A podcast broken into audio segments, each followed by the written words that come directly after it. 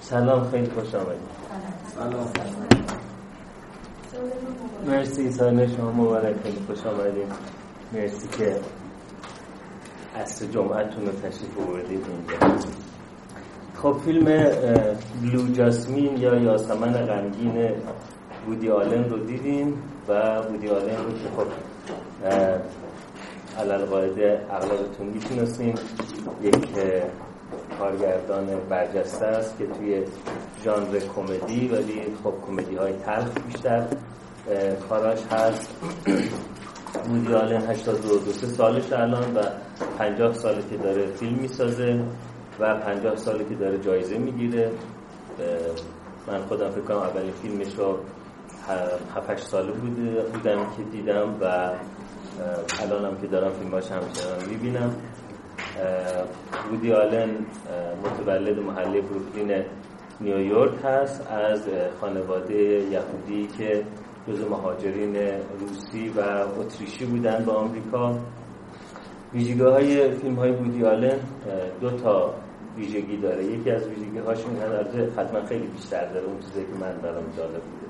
یکی از ویژگی‌هاش اینه که چون بودی آلن از بچگی تحت درمان روان پزشکی و روان درمانی قرار گرفته یک رگه هایی از تحلیل روانشناسی توی فیلم هاش می‌بینید و همینطور انتقادات و شوخی هایی با روان پزشکان و روان درمانگران بودی توی مدرسه بچه ناآرامی بود و بچه درس خونی نبود و همونطور که توی این فیلم به بچه های جینجر خود جینجر می‌گفت این بچه میگن بیش فعالی داره. بودی آلن هم به هر حال برچسب بیش فعالی سالها رو پیشانیش بود و به حال در از جوونی هم تحت درمان روانپزشکی و روان درمانی قرار گرفته بوده. مدت‌های طولانی و بارها روانکاوی شده و بنابراین روانپزشکی و روانشناسی رو خوب می‌شناسه و انتقادات به جایی هم ازش می‌تونه داشته باشه. ویژگی دیگه ای که فیلم های وودی آلن داره این هست که در واقع نظام اجتماعی و به خصوص نظام اجتماعی سرمایه‌داری رو مورد انتقاد قرار میده. حتی در واقع trend هالیوود رو بارها مورد انتقاد قرار داده و فیلم های سالهای اخیرش مثل Vicky Cristina Barcelona و Match Point و میدنایت این پاریس فیلم هایی هستن که توی اروپا ساخته شدن. و آخرین خبری که من ازش دارم اینه که توی اروپا کلا ساکن شده تا آمریکا که حالا اگه جابجا شده باشه به من خبر نداره که جابجا شده. بله بله بله 82 دو سه سالش از خدمتتون که اسم فیلم بلو جاسمین یا یاسمن غمگین همونطور که خود توی فیلم مرتب اشاره کرده از این شعر معروف انگلیسی هست بلومون یا ماه غمگین. که حالا فکر کنم توی دوبلش یه جایی گفت ماه تنها یا حالا شاید گفت ماه غمگین و این یه آهنگ معروف موسیقی جاز هست که هم فرانک سیناترا اون رو خونده هم الویس پریسلی اون رو خونده و راحت می‌تونید search کنید پیداش کنید گوش کنید بهش. و اگر متن این شعر رو بخونید می‌بینید که موضوع این فیلم تنهایی در واقع و ترس از تنهایی.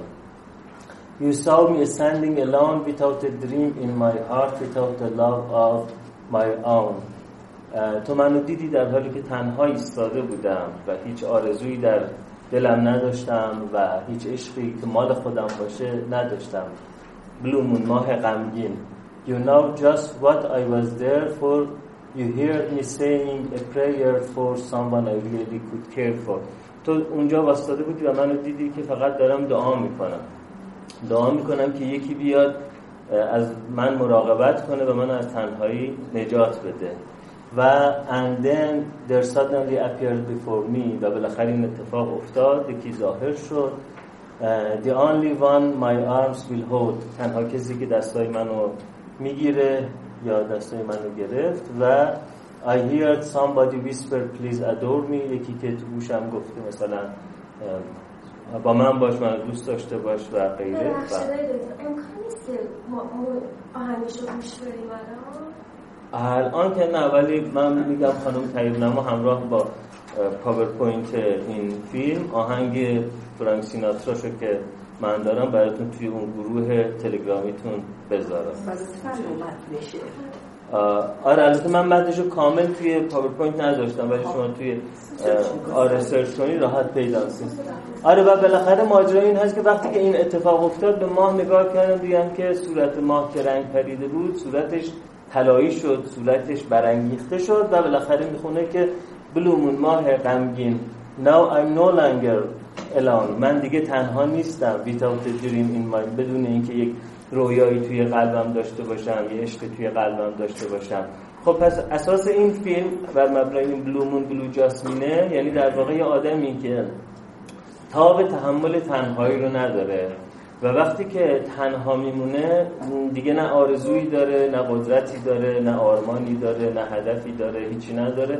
اساسا یک آدم غمگینه یا آدم رنگ پریده مگر اینکه یه آدمی تو زندگیش بیاد که اون دستاشو بگیره اون ازش مراقبت بکنه و وجود این آدم باعث میشه که این فرد یک خونی در رگپاش تزریق بشه و زنده بشه. بنابراین اصل ماجرای این فیلم رو میشه بگیم که در واقع استراب تنهایی یا استراب جدایی.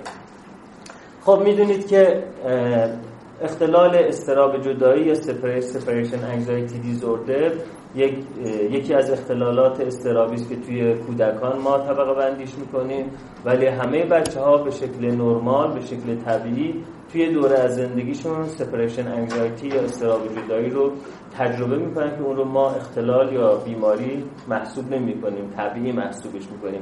اونم توی سن و سال حدود هفت ماهگی است. تا 6 7 ماهگی بچه ها وقتی که مراقبینشون اونها رو می‌ذارن از اتاق میرن بیرون یا از خونه میرن بیرون.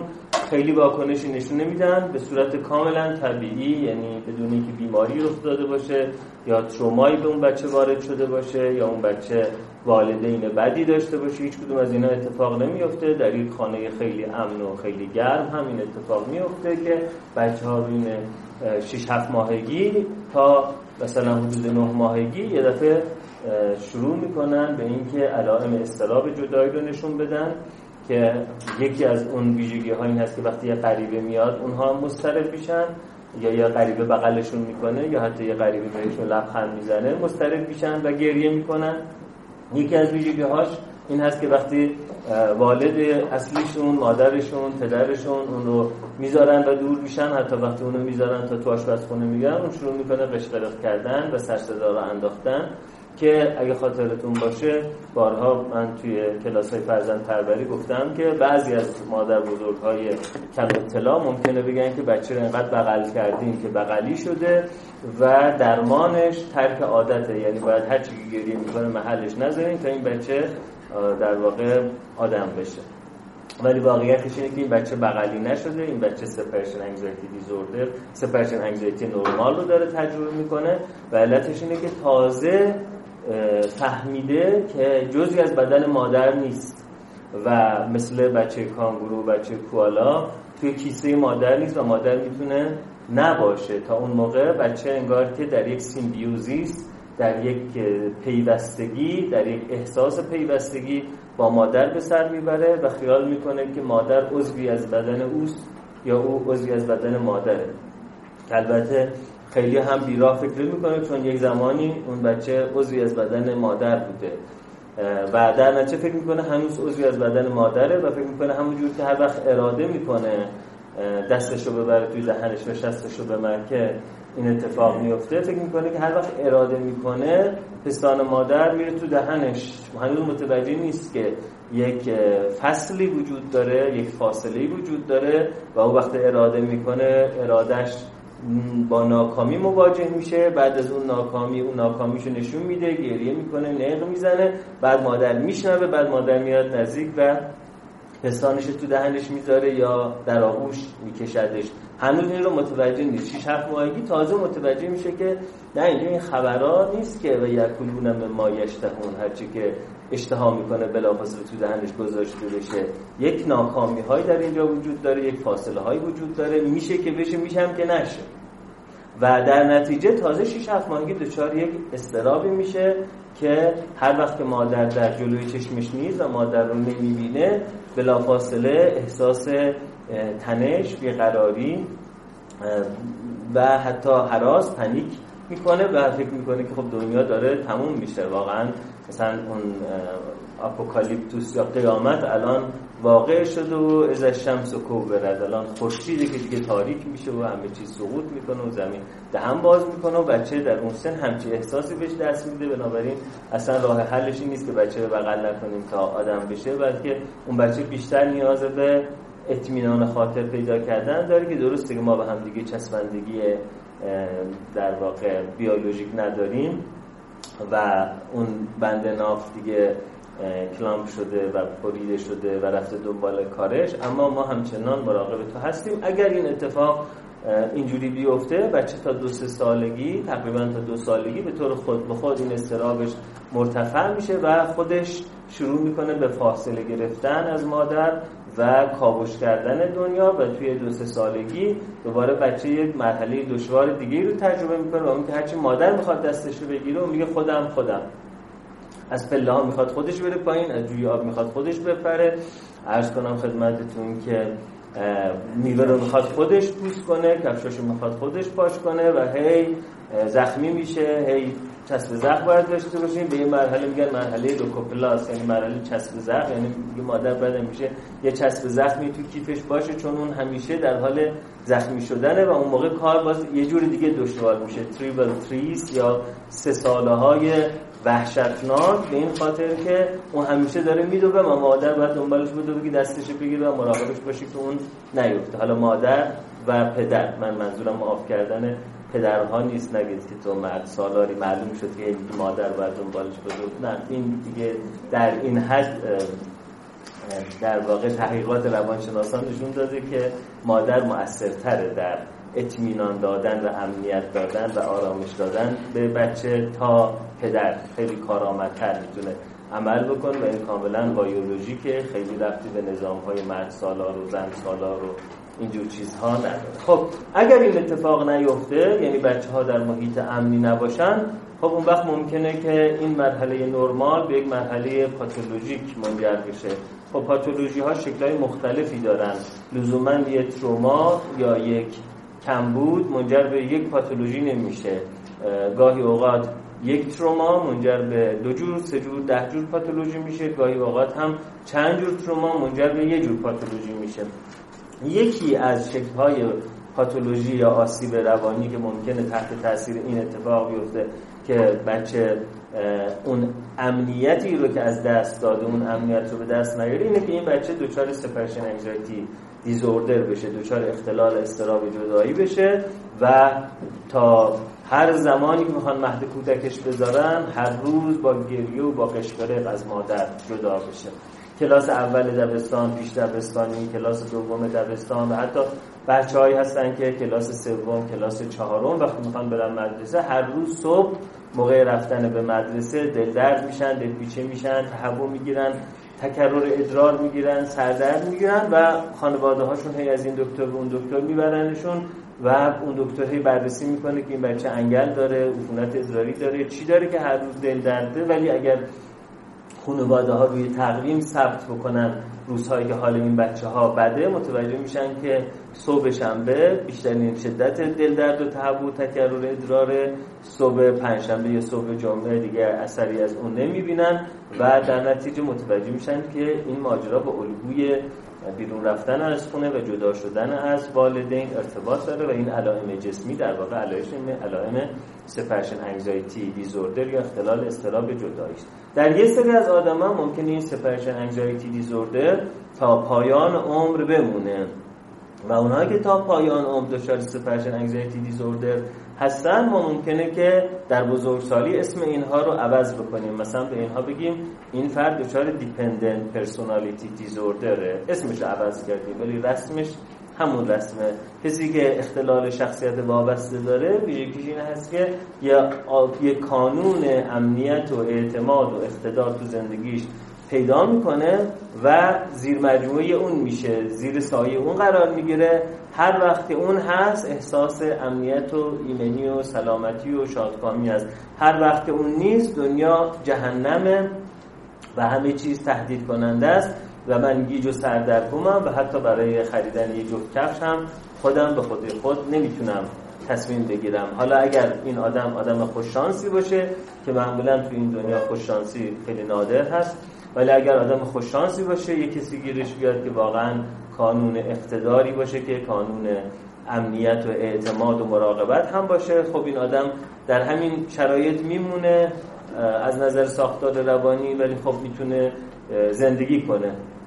خیلی مشکلی براش ایجاد نشه. اما اگر همچین کانونی رو پیدا نکنه تمام زندگیش دچار استراب و سردرگمی و ناتوانی در تصمیم گیری هست و اگر یک کانون اقتداری پیدا کنی که اون کانون اقتدار استثمارگر باشه که اغلب کسانی که کانون اقتدار هستن از قدرتشون در طول تاریخ برای به بردگی کشوندن دیگران استفاده کردن.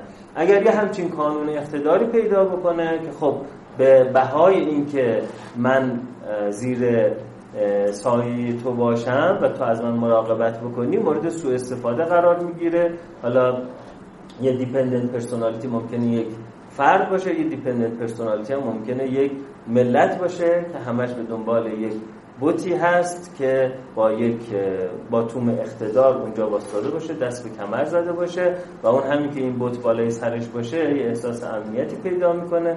چماق اون بوت رو هم میبوسه و اجازه میده اون بوت ازش استفاده بکنه و اما اگر اون بوت شکسته بشه بلافاصله میره بازار. یه بوت جدید با قیمت بالاتر برای خودش می‌خره از یه بوت تراش به خاطر اینکه بدون اون نمی‌تونه زندگی کنه در تنهایی. و بدون یک والد نمی‌تونه زندگی کنه.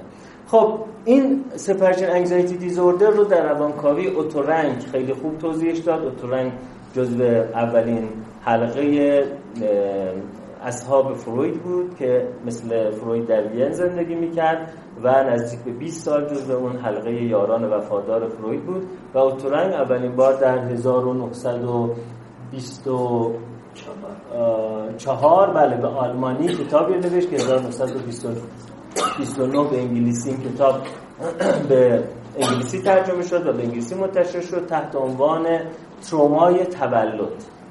و اوتورن در این کتاب به این مسئله پرداخت که اولین ترومای مهم زندگی ما ترومای تولده و اون حبوطی که در کتاب مقدس هست که ما از بهشت حبوط پیدا کردیم چون میوه ممنوعه رو خوردیم از بهشت حبوط پیدا کردیم و از بهشتی که همه چیز برای ما فراهم بود افتادیم به زمین خشکی که باید برای زندگی کردن کلی تقلا می‌کردیم و نظر اوترانگ این حبوط حبوط از کانال زایمانی بود و اون بهشت چیزی نبود غیر از اگه سرده می‌تونیم خاموشش کنیم آره؟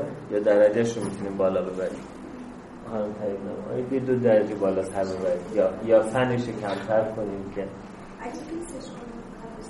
آره به سقف هم fix ش کنیم. درجه‌ش هم بالا ببریم. فنش هم کم. ولی خاموشش نکنیم.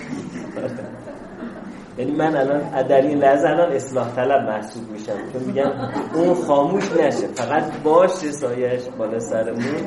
ولی فنش کم کنیم. بادش هم fix کنیم. درجه‌ش هم بالا ببریم. نمی‌دونم دیگه. این شده من خبر نداشتم. آنلاین نیستم. خب بله اوتورنگ بنابراین گفت اون بهشتی که ما ازش رانده شدیم اولین بهشت در واقع بهشت رحم مادر هست و افتادیم به جایی که کلی باید تقلا بکنیم تا اکسیژن بهمون برسه کلی باید تقلا بکنیم تا گلوکوز بهمون برسه و کلی باید تقلا بکنیم تا گرم بشیم و همه این اتفاقا اونجا بدون تقلا برای ما میافتاد.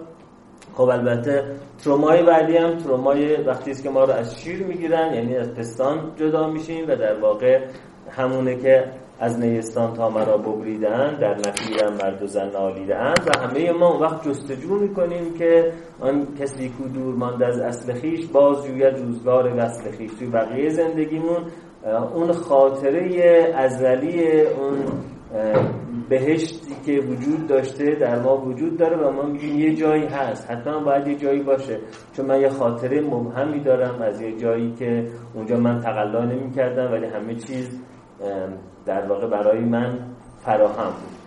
خب بنابراین اوتورنگ که اینجا بالای سر فروید میبینینه جزو کسانی بود که در واقع یه بدعتی در روانکاوی ایجاد کرد برای اینکه فروید اعتقاد داشت که محور شکلگیری شخصیت ما دوره اودیپاله یعنی بین سه تا پنج سالگی است و اونجایی است که یه پسر بچه عاشق مادرش میشه و یه دختر بچه عاشق پدرش میشه و در نتیجه یه دختر بچه با مادرش خصومت و حسادت بینشون وجود داره مثل دو تا هوو. و یه پسر بچه هم همین احساس هوویانه رو با پدرش داره و در نتیجه برای اینکه از هووی خودش متنفره و می‌خواد با هووی خودش بجنگه با هووی خودش همانندسازی می‌کنه تا مثل او قدرتمند بشه و از نظر فروید اساس همانندسازی دختر با مادر یه خشم یه حسادت و یه نفرت و اساس همانندسازی پسر با پدر هم یه خشم یه حسادت یه نفرت و البته اساس اون که ما با واقعیت تلخ و تراژیک دنیا مواجه بشیم هم از دیدگاه ژاک لاکان روانکاو فرانسوی همین مرحله است. چون در این مرحله ما بینیم همه تلاشامون کردیم با پدر همانندسازی کردیم با مادر همانندسازی کردیم. اما آخر این دوتا با هم یه روابط بیشرمانه خصوصی دارن که با ما ندارن. بنابراین می‌فهمیم که دنیا به همه تلاش های ما پاداش نمیده و ما اون وقت شروع می‌کنیم یه جوری این تراژدی رو باش مواجهه بکنیم و با این تراژدی کنار بیایم که از نظر فروید اساس شکلگیری هنر اساس شکلگیری مذهب اساس شکلگیری تمدن همین هست که ما این ناکامی رو یاد بگیریم که چجوری تاب بیاریم و چجوری باهاش کنار بیاییم ولی اینجا شما می‌بینید که اوتورنگ این رو زیر سوال می‌بره و فکر می‌کنه مهمترین ترومای ما توی زندگی ترومای ناکامی از وسال با والد غیر همجنسمون و غلبه کردن در دوئل با والد همجنسمون نیست بلکه مهمترین ناکامی ما در زندگی یک ناکامی پری اودیپاله پیش اودیپال هست و این ناکامی پری اودیپال این هست که ما از رحم مادر و بعدا از پستان و آغوش مادر رانده میشیم و از نظر اوتورنگ در واقع زمانی که ما متوجه تراژدی زندگی میشیم قبل از مرحله اودیپال است و بنابراین اوتورنگ اساس شکلگیری تمدن مذهب هنر و غیره رو پری اودیپال می‌دونه. چیزی که بعدا روانکاوان مکتب تاویستاک در لندن مثل ملانی کلین بیشتر تاکیدشون روی ارتباط با مادر رفت. اگر اوتورنگ ده سال 15 سال قبل از این این نظریه رو می‌داد فروید او رو ترد می‌کرد. چون می‌دونید دیگه علت ترد شدن ادلر در 1905 و علت ترد شدن یون در 1907 این بود که خواستن یه بدعتی در نظریه فروید ایجاد کنن و فروید تردشون کرد اما 1929 دیگه فروید متوجه شده بود که این دنیای که تراژدیاش اینه که اگه شما یه مکتب هم تاسیس بکنید بعدا شاگردات رو حرفت حرف می‌زنن و با این تراژدی یه ذره فروید کنار اومده بود. بنابراین اون موقع دیگه کسانی رو که حرفی غیر از حرفش می‌زدن ترک نمی‌کرد. بنابراین اوتورنگ به این ماجرا رسید که مسئله های مهم ما و چه بسا مهمترین مسئله ما توی زندگی این مسئله است که آیا ما می‌تونیم تنهایی رو تاب بیاریم؟ تاب تحمل تنهایی رو می‌تونیم داشته باشیم و می‌تونیم از separation anxiety و اضطراب جدایی عبور کنیم یا تا پایان عمر در همین complex در همین عقده گیر می‌کنیم. خب حالا برگردیم به فیلم بلو جاسمین بودی آلن. توی این فیلم شما دیدید که خانم جنت که اسم خودش رو گذاشته بود جاسمین معلوم شد که والدین رو از دست داده. حالا یا والدین رو ترک کردن یا والدین فوت کردن و او و خواهر جینجر توی در واقع یک خانواده جایگزین بزرگ شدن با یک مادر جایگزین بزرگ شدن و در گفتگوهای اینها معلوم شد که اون مادر جایگزین هم خیلی مادر کافی نبوده. ایناف مادرینگ رو بلد نبوده و به نوعی شرط ارزشمندی میگذاشته برای بچه ها عشق مشروط میذاشته برای بچه ها یعنی می‌گفته اگر این باشی من ازت مراقبت می‌کنم. اگر این نباشی من ازت مراقبت نمی‌کنم. حالا اونجا جینجر تصمیم گرفته که برای این سپرشن انگزایتی غلبه کنه و ول کنه خانواده رو و از خونه فرار کنه بذاره بره بیرون. ولی جنت این شانس رو داشته و شاید این بک شانسی رو داشته که بیشتر مطلوب مادر بوده ژن بهتری داشته. قد بلندتری داشته زیباتر بوده و قابلیت اطاعت کردن و تسلیم بیشتری داشته. بنابراین بیشتر مورد توجه مادر قرار می گرفته و براش سختتر بوده. مهاجرت از این خانه و در نتیجه اونجا ماندگار شده و تصمیم گرفته اونی باشه که مادر می‌خواد. و در نتیجه این استراب جدایی در جنت تثبیت شده. توی تحلیل رفتار متقابل یا transactional analysis اریک برن میگه که ما هممون یه پیشنویس زندگی داریم. پیشنویس زندگی یا سناریو یا script زندگی ما یعنی دستوراتی دستورالعمل هایی که به ما داده میشه که به ما گفته میشه که اگر این باشی ما دوستت داریم. ما دوستت داریم اگر این باشی و ما دوستت نداریم مگر اینکه این باشی. این دستورالعمل زندگی ما رو تشکیل میده که از دو بخش تشکیل میشه. یه سری بایدها یا درایورها یا رانشگرها و یه سری اینجانکشن ها یا بازدارنده ها یا قدقن ها خب توی به نظر میاد که جنت توی خونه بزرگ شده که عشق مشروط مادر بر اساس این داده می شده به یه بچه که این دستورات رو انجام بده. Don't grow up. بزرگ نشو. Don't think. فکر نکن. ممکنه شما فکر کنید که مگه ممکنه یه مادری به بچهش بگه بزرگ نشو. مستقیم نه ولی غیر مستقیم خیلی والدین به بچه هاشون میگن بزرگ نشو. چرا ممکنه والدین به بچهشون بگن بزرگ نشو؟ چون والدین خودشون نیاز دارن که یکی پلوشون باشه. از تنهایی میترسن تنهایی اذیتشون می‌کنه. بنابراین اینجوری به بچهشون میگن بزرگ نشو که میگه تنها نری تو خیابونا اگه من نباشم انقدر خیابون پر بچه دوزه میدوزدن میان کلیه بچه ها رو میفروشن میان دماغ بچه ها رو میفروشن چشم بچه ها رو در میارن. مواظب خود باش خیابون پر بچه دوزه همه بچه ها رو میدوزدن در واقع این مادر ممکنه حتی خداگاهانه به بچه خودش یا این پدر به بچه خودش بگید مستقل باش پای خودت واستا. ولی هر وقت که به جای دو متر سه متر بچه ازش فاصله می‌گیره. اینقدر خودش مسترد میشه که با یه حالت پنیک و یه حالت از کوره در رفتنی اون بچه رو میترسونه که الان یه اتفاقی داشت برات میافتاد اگر من هوا تو نداشتم. مگه تا کی من می‌تونم هوا تو داشته باشم؟ ولی در عین حال از من دور نشو من هوا تو دارم و اینجا باعث میشه یه بچه همیشه در آغوش پدر و مادر بمونه. حتی اگر از لحاظ فیزیکی هم از پدر و مادر دور بشه هر روز باید با مامان دو سه بار صحبت کنه راجع که چی خورده چی نخورده اجابت مزاجش چی بوده و غیره. با مامان صحبت کنه که خیلی نمونه بارز این ماجرا مارسل پروس نویسنده برجسته فرانسوی و نویسنده کتاب رمان در جستجوی زمان از دست رفته است که وقتی از مامانش دور می‌شد بعد هر روز به مامانش نامه می نوشت و یا حتی دل تلگراف می‌زد و در سن چل سالگی به مامان مثلا 60 سالش گزارش می‌کرد که امروز شکمم دو بار کار کرده یا سه بار کار کرده و بعد مامانش باز به سرعت جواب می‌داد که اینکه میگی شکمم کار کرده اطلاعات دقیقی رو به من منتقل نمی‌کنه. لطفا بگو چجوری کار کرده. و اگر خواستید این شرح حال رو بخونید آلن دوباتن در کتاب پروست چگونه می‌تواند زندگی شما را دگرگون کند؟ که انتشارات نیلوفر منتشرش کرده. نسخه فارسی شد. شرحی از زندگی پروست میاره که البته آلن دوباتن راجع به نبوغ پروست می‌خواد صحبت بکنه. ولی من که با دیدگاه آسیب شناسی این کتاب رو خوندم متوجه اون mother complex یا عقده مادر پروست شدم و این باعث شد که مقاله بنویسم بر اساس این کتاب تحت عنوان اینکه والدینی که فرزندان خود را بیمار می‌کنن که این مقاله هم توی کانالم هست هم توی سایتم هست. هم عنوان که از مقالات کتاب یادداشت‌های روانپزشک منتشر شده.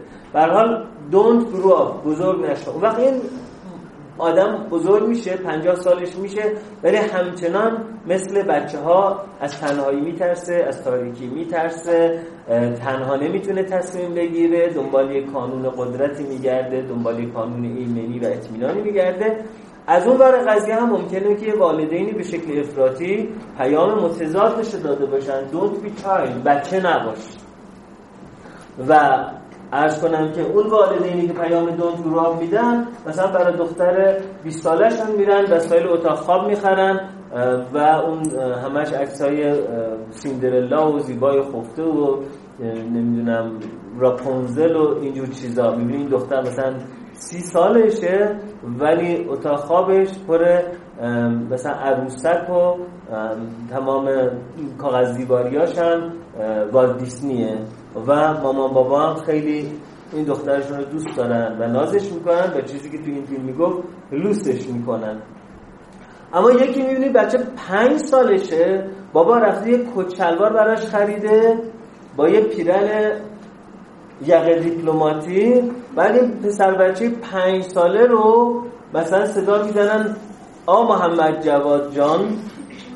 اصلا, اصلا این بچه پنج ساله اصلا نمی‌تونه مثلا پاش دراز بکنه نمی‌تونه کارتون نگاه کنه. بچه پنج ساله آقا محمد جواد جان همراه حاج آقا دارن تو جلسه شرکت می‌کنن. مثلا از اون زمان این برای آقازادگی داره تربیت میشه. خب بنابراین این ور بومم یه آدم هایی میشن این. Don't be child. بچه نباش. بعد این آدم ببینیم مثلا قهقه زدن براش غیر ممکنه. بغض کردن براش غیر ممکنه. رقصیدن براش غیر ممکنه. شهر بازی رفتن براش غیر ممکنه. تنز نگاه کردن براش غیر ممکنه. جوک گفتن براش غیر ممکنه. به جوک ها خندیدن براش غیر ممکنه. نقطه مقابلش اونی که دونت گروه سر کار رفتن براش غیر ممکنه. کوچ شلوار پوشیدن براش غیر ممکنه. دیسیپلین براش غیر ممکنه. به قوانین احترام گذاشتن براش غیر ممکنه. استقامت به خرج دادن براش غیر ممکنه. جدی بودن براش غیر ممکنه. شما می‌بینید یه آدمی توی جلسه بسیار جدی مرتب داره جوک میگه میخنده میخندون. خب این یعنی بهش پیام داده شده که دونت گرو یه آدمی هم ببینید که همه دارن میخندن. اون اینجوری اینجوری نشسته و خیلی نگرانه که یه موقعی یه ذره لبخندش باز نشه اون حیمنش بشکنه. خب اینا دو سر بوم هست. البته کارکرد اجتماعی این آدم ها با هم متفاوت علال قاعده اجتماع بیشتر به این دسته می‌تونه تکیه کنه تا به اون دسته. ولی برای خود اون آدم این یه جور پرابلم ایجاد می‌کنه اون یه جور پرابلم دیگه ایجاد می‌کنه. همینطور من فکر می‌کنم که خانم جنت یکی از پیام هایی که والد بهش داده بوده ای که شرط ارزشمندی بوده don't think فکر نکن. بلکه وقتی راجع به مسائل مالی باش صحبت می‌کردن من که از اینجور چیزا سر در نمیارم خب مگه کسی می‌تونه که از اینجور چیزا سر در نیاره؟ اون دوستاش نشسته بودن داشتن چایی میخوردن از گفتگوی حال و وکیلاش فهمیدن که این داره خلاف می‌کنه. شروع کردن باش شوخی کردن راجع به ماجرا. گفتن که یه قدم از دادگستری جلوه یه قدم از اداره مالیات جلوه ولی وای اگر شنودی کار گذاشته باشن. یا سرت کردی زیر برف نمی‌فهمی که این داره خلاف می‌کنه داره چیز دفاتر مالیاتی دستکاری شده تحویل دولت میده. اون میگه من که از این کارا سر در نمیارم منم به حل اعتماد کامل دارم. یعنی پیام بهش داده شده دون تینک دخترم پسم خیالت راحت باشه. بابا هست. بابا همه مسئله رو حل می‌کنه. تو نمی‌خواد شما نمی‌خواد شما برو کارتون نگاه کن عزیزم. این صحبت ها مال بزرگاست. شما نگران نباش شما برو تو اتاقت کارتونت نگاه کن بعد با هم بریم شهر بازی. تو اصلا کاری به کار این چیزا نداشته باش. اون برای قضیه بعضی از آدم ها بهشون گفته شده دون فیل احساس نداشته باش. اونا همش دارن برنامه ریزی می‌کنن همش دارن محاسبات می‌کنن. ولی اگر ازش بپرسی که مثلا الان این اتفاق افتاد چه احساسی داری؟ نمی‌تونه از احساسش بگه. میگه مثلا احساس می‌کنم که شما دچار یه inferiority complex بودی و حالا در مواجهه با من داری inferiority complex رو projection می‌کنی. میگه ببخشید گفتم تو چه احساسی داری؟ میگه آها چه احساسی دارم؟ احساس می‌کنم شما احتمالا دچار عقده حقارت هستی و داری عقده حقارت به من فرافکنی می‌کنی. میگه نه ببین احساس یعنی الان دلت گرفت منو دیدی دلت باز شد منو دیدی گرم شدی سرد شدی یخ کردی. هول کردی دلت قش رفت خندت گرفت. احساس یعنی اینا. بیه که یعنی چی؟ منظورتون چیه؟ من اصلا اینجور چیزا ندارم. بگیم هیچ جای بدن جوری نیست. میگه نه من بدنم جوری نمیشه. هیچ احساسی نداریم. میگه نه من هیچ احساسی ندارم. این برگی بهش گفته شده که احساس نداشته باش. حالا اون آدمی که دونتینگ بهش گفته میشه مثلا یه کسی میاد خواستگاریش میاد مثلا بهش پیشنهاد ازدواج می‌کنه. حالا دیگه خواستگاری که الان داره نسلش منقرض میشه مثل دایناسورها میمونه بعد بگیم فسیل چه پیدا ولی یکی بهش پیشنهاد ازدواج می‌کنه یه جایی. بعد میگه که آره به دلم نشست. می‌خوام باش ازدواج کنم. بعد میگیم که مثلا چند سالشه؟ میگه مگه مهمه؟ این تقویم ها این عددا این سال ها شما هم جزو همون فناتیکا هستین. بعد میگیم که مثلا قبلا ازدواج کرده نکرده. میگه که نمی‌دونم تا کی می‌خوایم این نظام فئودالی فکر کنیم. میگیم که ببین مثلا سابقه بیماری روانی سابقه جنایی چیزی مثلا نداره.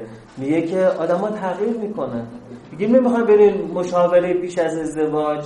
میگه یعنی اون آدم چی بیشتر از من می‌فهمه؟ من به دل خودم اعتماد نکنم به مشاوره پیش از ازدواج اعتماد کنم. میگه خب اون تست می‌گیره. میگه آدما رو تو عدد و رقم می‌خوای بگنجونی متنفرم از این چیزا که extroversion 60 درصد feeling oriented فلان. اصلا اینا نیست که من می‌فهمم کی. همین که به اون آدم برخورد کردن یه انرژی مثبتی رو من اومد گرمم کرد. اونی که این ور بوم میفته شما میرید میره خواستگاری با خودش یه چک لیست می‌بره. توش آیتم بندی کرده. مثلا قد و بالا از یک تا پنج. شش ما ابرو از یک تا پنج. رنگ و رو. از یک تا پنج. بعد با خودش میاد بیرون شروع می‌کنه مرور کردن و نمره میده. بعد اونجا می‌نویسه 17 و 25 می‌ذاره تو جیبش. بعد میره خواستگاری بعدی یا ملاقات بعدی. باز آیتم بندی می‌کنه نمره میده و باز میره جایی بعد باز میره جایی بعد. اینا کنار هم می‌ذاره و با هم دیگه مورد مقایسه قرار میده تا ببینه از کی باید خوشش بیاد. و یه موقعی یه مراجعه پیش من اومده بود. یه خانم اینترن بود همکار من بود یعنی موقع که من توی دانشگاه اونجاست که مشهد بودم ایشون هم همونجا اینترن بود و از من وقت مشاوره گرفت بود اومد پیش من و گفت که دیگه بعد از اینکه امتحان پری انترنی قبول شدم و وارد بخش شدم مامانم اینا گفتن دیگه الان به نظرم دخترم وقتشه که اجازه بدیم که خواستگارا بیان. و حالا توی این مدت از ده تا خواستگاری که برای اومده مثلا توی این ده ماه من سه تاش رو طبق شاخص هایی که نمره گذاری کردم. به نظرم میان که خوبه. فقط مشکلم اینه که اولا سه تاشون شدن 18 و 75 و می‌خوام به شما نشون بدم. شما یه ارزیابی نمره هایی منو بکنی. ببینی شاخص ها اون ناگارون درسته یا درست نیست و یا اگه درست نیست اصلاح بشه. بالاخره یکی از اینا بشه 925 من می‌تونم باشه ازدواج کنم. این شاخص ها ایشون رو گرفتم نگاه کردم گفتم خب راجب احساسم یه شاخص بذار اونم یه نمره بده. گفت یعنی چی؟ گفتم خب بالاخره از کدومشون بیشتر خوشت اومده؟ کدومشون که دیدی بیشتر حال کردی؟ گفت آی دکتر شما هم از این حرفا می‌زنید؟ مگه نباید ازدواج عاقلانه باشه؟ قبل از ازدواج عاقلانه باشه بعد از ازدواج عاشقانه باشه؟ گفتم خب ببین شما قرار با این آدم بری زیر سخت زندگی کنی روی تخت و یه ذره فکر کن ببین شاید از یکیشون خوشت نیاد از قیافش خوشت نیاد. گفت مگه اینجوری هم باید مثلا مگه اینجوری میشه؟ یه حالتی من نگاه کرد که خیلی متاسف شد برام و گفت خب خیلی ممنون پس من برم. برم. خب از اون بر قضیه شما یه آدمایی رو پیدا می‌کنید که مثلا طرف اومده و آثار تزریق رو بازوشه. ولی میگه من اگر عشق پیدا کنم ترک می‌کنم. بعد توی همه مدت پیش زدیشون سه چهار بار به خاطر اووردوز ایشون ایشون رو برده بیمارستان. و تا حالا چهار پنج نفر بهش مثلا زنگ زدن گفتن ما دوست دختر قبلیشیم ما ما دوست دختر بعدیشیم ما ما دوست دختر موازیشیم ما اینجور چیزا. ولی اون میگه که نه من من نگاش می‌کنم می‌فهمم که اون با من عشق واقعی اینه. خب می‌بینید دقیقا دو سر تیف هر دو سر مسئله ایجاد می‌کنه. حالا ماه بعد اگر که طبق برنامه‌ریزی همه چی پیش بره فیلمی که می‌خوایم اینجا پخش فیلم دکید یا بچه هست. که فیلم دکید یا بچه بروس ویلیس نقشه کسی رو بازی می‌کنه که این ور قضیه است. الان من فیلم بعدیمونم لوب دادم. و از کنم خدمتتون که تحلیلش هم گفتم. بنابراین دیگه می‌تونی شرکت نکنید خود فیلم رو اونجا بروس ویلیس نقشه کسی رو بازی می‌کنه. که بهش گفته شده دونت بی و دونت فیل احساس نکن و بچه نباش و در نتیجه اونجا چیزی که شما می‌بینید یه چیزی کاملا در نقطه مقابل ایشون هست. ولی اینجا انگار جاسمین اینجوری هست. بنابراین اصلا فکر نمی‌کنه اعتماد می‌کنه با اینکه دیتا های زیادی بهش می‌رسه که حال آیا بهش اطمینان داری یا نه این خانم زیادی با حال داره حرف می‌زنه و غیره اما همچنان به اعتماد کردن خودش ادامه میده تا جایی که مثلا واقعیت مثل آواز در سرش فرود بیاد. خب این آدم ها وقتی که در استراب جدایی تصویت میشن چه اتفاقی براشون میفته؟ یکی از اتفاقایی که براشون میفته یه برونگرایی افراطی است. یعنی این آدم ها اصلا تا تحمل سکوت و تنهایی رو نداره نمی‌تونه تنها قدم بزنه. بخواد قدم بزنه یکی باید همراهش بیاد. نمی‌تونه تنها فیلم نگاه کنه. بخواد فیلم نگاه کنه باید یکی بغل دستش باشه. نمی‌تونه تنها عرض کنم خدمتتون که موسیقی گوش کنه. موسیقی گوش کنه باید که بغل دستش باشه. و شما جنت یا جاسمین رو اینجوری می‌دیدید. می‌دیدید هر کی پیدا می‌کنه توی هواپیما شروع می‌کنه حرف زدن. روی نیمکت پارک شروع می‌کنه حرف زدن. توی مهمانی شروع می‌کنه حرف زدن. و وقتی هیچ کس پیدا نمی‌کنن با خودش با صدای بلند حرف می‌زنه. انگار که خودش رو تجسم می‌کنه به عنوان یک پارتنر به عنوان یک دوست به عنوان یک همراه و با صدای بلند به خودش حرف می‌زنه. به گونه در یک دینال یا یک انکار می‌خواد بگه من تنها نیستم. یکی پهلوی من هست و یکی از ویژگی های این آدم ها این هست که یک هسته ارزشی ثابت یا یه ولیو سیستم ندارن. یعنی تو کی هستی؟ تو می‌خوای من کی باشم؟ آلندو باتن در کتاب در باب مشاهده و ادراکش که سه چهار جلسه راجبش ما گفتگو کردیم و تو هم یکی دو هفته آینده فایل صوتی اون جلسات رو هم توی کانالم می‌ذاریم شاید همین یک شنبه شاید یک شنبه بعد. یه فصل داره به اسم در باب اعتبار. که اونجا راجع به عشق اینو مطرح می‌کنه که یه سری از آدم ها وقتی عاشق میشن انگار همین بیت سعدی میشه مانیفست عشقشون مرا مپرس که چونی به هر صفت که تو خواهی مرا مگو که چه نامی به هر لقب که تو خانی کیک شکلاتی دوست داری؟ تو دوست داری من دوست داشته باشم؟ چه رنگی دوست داری بپوشی؟ تو دوست داری من چه رنگی دوست دارم که بپوشم؟ من چه رنگی دوست داشته باشم که بپوشم؟ اسمت چیه؟ تو دوست داری اسمم چی باشه؟ این شخصیت ها رو اون وقت ما بهش بگیم as if personality. as if یعنی انگار که. یعنی در واقع انگار که اونم من. مثل وقتی که ما داریم مثلا نقش بازی می‌کنیم مثلا توی یک بازی دزد و پلیس بچه ها نقش بازی می‌کنن یکی میشه دزد یکی میشه پلیس. وقتی که اون میشه دزد دیگه کاملا باورش میشه که دزده. وقتی اون میشه پلیس کاملا باورش میشه که پلیسه. البته همه ما انسان ها تا پایان عمرم به درجات این ویژگی تاثیرپذیری از محیط رو داریم. یادتون میاد که فیلیپ زیمباردو روانشناس اجتماعی در اون آزمون معروفش در دانشگاه استانفورد متوجه می‌شد که وقتی به یه سری دانشجوی داوطلب میگه که شما قراره که زندانبان یه سری زندانی خطرناک باشین به صورت آزمایشی می‌خوام ببینیم دانشجو می‌تونن این کارو بکنن یا نه. اونا بعد از چند روز که دارن نقش زندانبان رو بازی می‌کنن رفتارشون کاملا شبیه میشه به زندانبان ها و متنفر میشن از زندانی ها و می‌خوان زندانی ها رو تحقیر و شکنجه کنن حتی که زیمباردو مجبور میشه که پژوهشش رو قبل از اینکه زمانش تموم بشه تموم کنه چون می‌بینه که دیگه شکنجه ها داره فیزیکی میشه.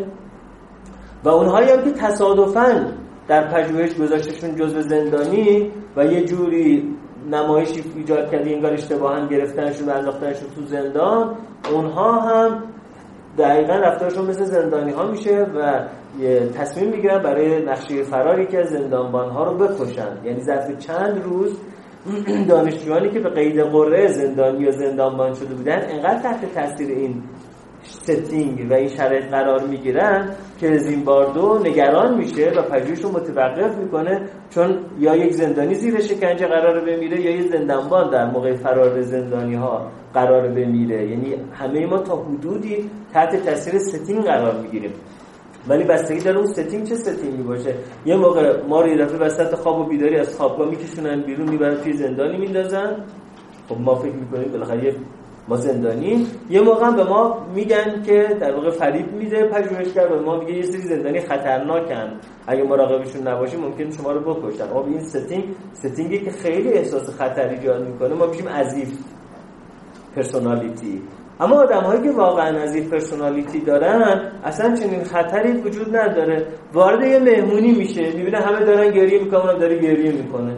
بعد می‌پرسه وقت برای چی داریم گریه می‌کنیم؟ بعد میگن پسر عمه عموی جد این کسی که صاحب این خونه بوده 1250 سال پیش مرده. این شروع می‌کنه خودزنی کردن و اینا. فیلم مرد هزار چهره سریال مرد هزار چهره مهران مدیری اگه یادتون باشه. بعد از اونجا میره توی مجلس و میره همه دارن می‌زنن و میرخصن خر برفت و خر برفت و خر برفت. میگه چرا اینا دارن میخندن و میرخصن میگن یه خیر قرار بفروشن امروز. کلا همه رو آبگوش بدن. اونم شروع می‌کنه زدن و رقصیدن.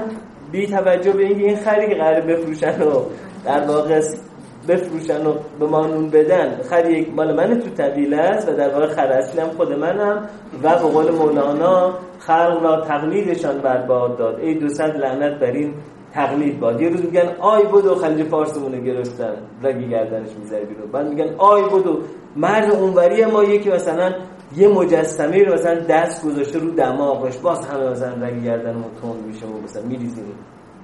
و فکر نمی کنیم که حالا اینجا این خری که دارن میفروشن آبگوش می‌خورن کی داره خره را از دست میده کی داره آبگوش می‌خوره. یعنی بازم برمیگرده به اینکه گاهی اوقات یک ملت هایی هم از این پرسونالیتی توشون قوی هست. به هر حال شخصیت های از این پرسونالیتی شخصیت هایی که بسیاری داره کجا باشه. همونی میشه که بهش گفته میشه.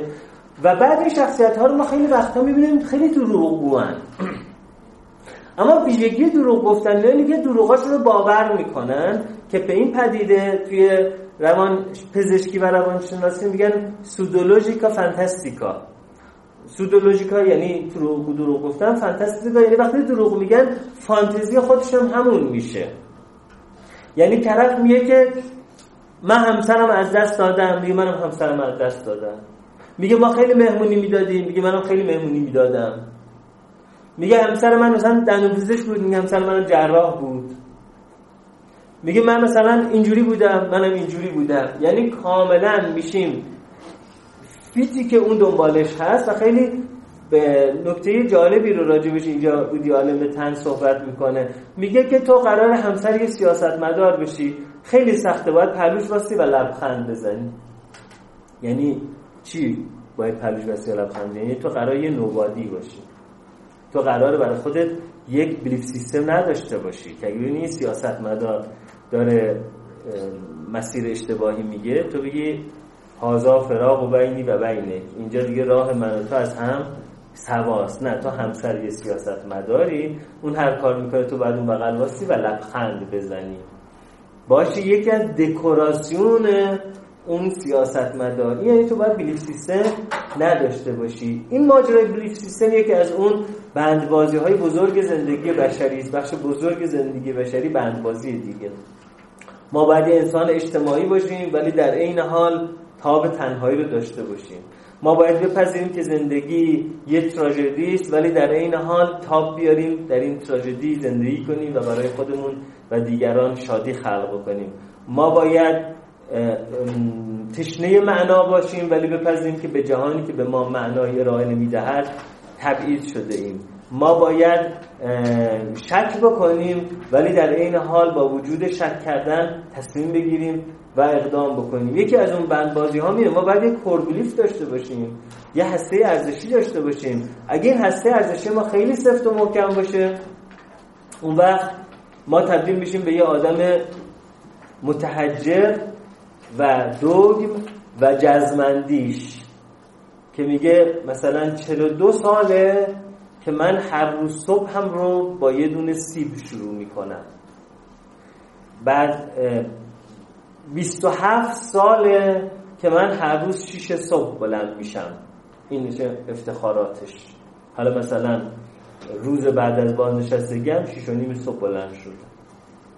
سیبی که برای فردا گذاشته بوده اشتباها یکی خورده صبح بلند شده بیتاب و بیقرار. من امروز صبح سیب نخورم. این موقع هم که هیچ جایی باز نیست یه شخصیت اوسیپیدی یا وسواسی جبری اینجوریه یه نظام ارزشی و یه سری دیسیپلینایی داره که جنس سنگه. متحجره سنگی شده است و حاضر نیست تغییر کنه. اما از اون طرف قضیه اگه ما سیستم ارزشی نداشته باشیم و هر کی هر رنگی که می‌زنه با با اون رنگ برقصیم اون وقت میشیم یک as if personality یک borderline personality یک histrionic personality یک شخصیت مرزی یک شخصیت نمایشی یک شخصیت وابسته یک شخصیت انگار که ویژگیش که یک نظام ارزشی نداره. یه موقعی من کتابی نوشته بودم برای نوجوان ها و جوان هنوزم تجدید چاپ میشه. اینجا هم هست. اسم یک دو سه حرکت. و ارز کنم خدمتون که 21 قانون 21 قانون کوچک برای یک زندگی بزرگ. می‌دونید در علم قانون چیزیست که بارها و بارها آزمایش شده و صحتش به اثبات رسیده. و اون کتابی که من نوشتم اون وقت این پسرم که الان 22 سالشه اون موقع فکر کنم 12 13 سالش بود یا کمتر. به من بابا اینا واقعا قانونه یا اینا قانونه توی قانونه که تو بر زندگی گذاشتی. من اول گفتم نه واقعا قانونه. و چند دقیقه فکر کردم دیدم که نه اینا مانیفست منه. یعنی چیزایی که من نظام ارزشی منه قانون نیست واقعا. قانونی که این دنیا داشته باشه نیست. قانون نیست که من نظام ارزشی خودم بنوشتم به اشتباه اسمش گذاشتم یک دو سه اسمش گذاشتم اسم فردیش گذاشتم 21 قانون بزرگ. کوچیک برای یک زندگی بزرگ. ولی خب چون من بعدا دیگه حوصله نکردم برم کتابامو ادیت کنم کتابایی که مال سالهای قبله با همون شیوه سالهای قبل تجدید چاپ میشه میگم خب اگه بخوام وقت بذارم یه چیز جدید می‌نویسم میگم این حرفایی برای امروزی هاست و اونا مال دیروز من بوده. و در نتیجه این هنوز به اسم 21 قانون منتشر میشه. یکی از اون قانون ها یک دو سه حرکت اسم قانونش گذاشته بودم. سیب زمینی نباشید فلفل نباشید گیلاس باشید. بعد ها قانون خوبیه. آره من نمیگم قانون من قانون بعد قانون من که خیلی قانون خوبیه. ولی ولی با قوانین ترمودینامیک و با قوانین نیوتن یه جنس دیگه است. یعنی این یک ایهام لحظی است که اسم اینم بذاریم قانون اسم اونم بذاریم قانون. این با اون قانون دو تا قانون متفاوت. باید بگیم که 21 شبه قانون یا 21 توصیه یا 21 پیشنهاد یا 21 قانون شخصی من که به شما هم پیشنهادش می‌کنم. بله به یکی از اونها این بود که سیب زمینی نباشید فلفل نباشید گیلاس باشید. و توضیح داده بودم که شما می‌تونید سیب زمینی رو هر جایش گاز بزنید به هیچ مقاومتی نکنه. فلفل رو هر جایش گاز بزنید شما رو میسوزونه. اما گیلاس شما تا یه جاییش می‌تونید گاز بزنید هم نرمه هم شیرینه. اما یه جایش که دیگه اگه بخواید گاز بزنید دندون شما رو میشکنه. فرقی هم نمی‌کنه شما کی باشید. چه کاره باشید. اونجا دیگه هر کی گاز بزنه دندونشو میشکنه. بعد اون موقع که این کتاب منتشر شد پسرم دبیرستان بود. مدیر دبیرستان پسرم خیلی از این قانون خوشش اومده بود.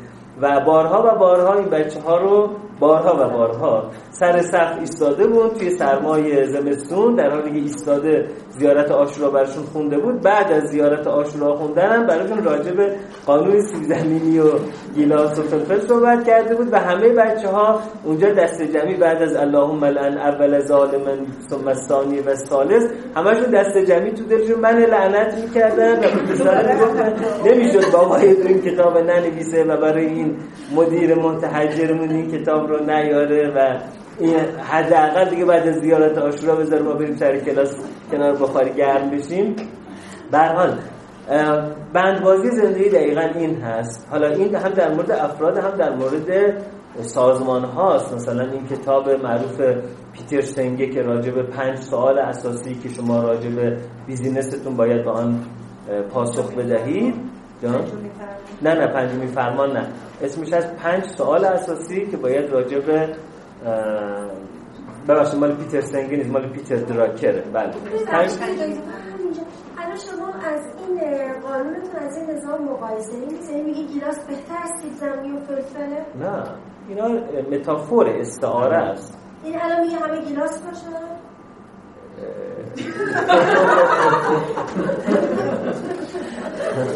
نه الان اینجوری میگم؟ الان الان الان فقط گفتم که یعنی خیلی سخته تنگیر کردنی که مثلا گیلاست هستش باید کجا باشه؟ و چقدر شکننده باشه؟ آره. من خیلی سیب زمینی رو بیشتر از گیلاس دوست دارم. بله بله بله. بستگی داره که بخوایم باید چه کار بکنیم. همه ما وقتی مخ یکی رو می‌زنیم علاقه من که اون یک سیب زمینی باشه. ولی وقتی که می‌خوام یه نفر بزنیم در اتاقمون بگیم در هیچ شرایطی کسی نیاد تو اتاق تصمیم داریم اون یک فلفل باشه. بله در چیدمان تیم ما خیلی وقتا به سیب زمینی ها نیاز داریم به فلفل ها نیاز داریم به کاکتوس ها نیاز داریم به روزه ها نیاز داریم. ولی حالا من منظورم اونجا دقیقا راجع به اینه که ما ممکنه. آره منظورم در اونجا اینه که ما نیاز به سیستم ارزشی داریم. بله پیتر سنگر این کتابش من نمی‌دونستم که به فارسی ترجمه شده بنابراین پی دی افش رو به انگلیسی تو کانالم گذاشتم ولی گفتم به فارسی هم ترجمه شده. پنج سوال اساسی که شما راجع به بیزینستون باید بهش جواب بدید و به سیستم ها توی اون سوال اول میگه شما باید برای خودتون یک نظام ارزشی بذارید. نظام ارزشی یعنی به چه کسهایی و به چه معمولیت شما باید بگید نه. یعنی اگر شما مثلا یه رسانه هستید باید بگید ما فلان شرکت ها را تبلیغ نمی کنیم حتی اگر به نیم صفحه ما اگر 5 میلیون تومنه اون به ما 15 میلیون تومن بده. ما فلانجا رو تبلیغ نمی کنیم ما به یک کسانی نمی‌گوییم. به یه پروژه های باید نبگید. مثلا اگر یه سازمانی انجیوی تعریف کرد که من انجیوی رسیدگی به زنان مثلا سرپرست خانوار هستم حالا اگر یه حادثه اتفاق میفته یه کمپینی مثلا شکل می‌گیره برای رسیدگی به مردان سرپرست خانوار اینم خیلی کار خیلی هست. ولی این انجیو باید بگه ببین من یه معمولیتی دارم و من تمام انرژیم رو باید صرف اون معمولیت بکنم. نمی‌تونم معمولیت خودم رو پراکنده بکنم. ما برای همه کارها وقت نداریم ما برای همه کارها انرژی نداریم. ما برای همه کارها پول نداریم. باید مهمترین کارمون رو تعیین کنیم تا برای اون وقت و پول و انرژی داشته باشیم.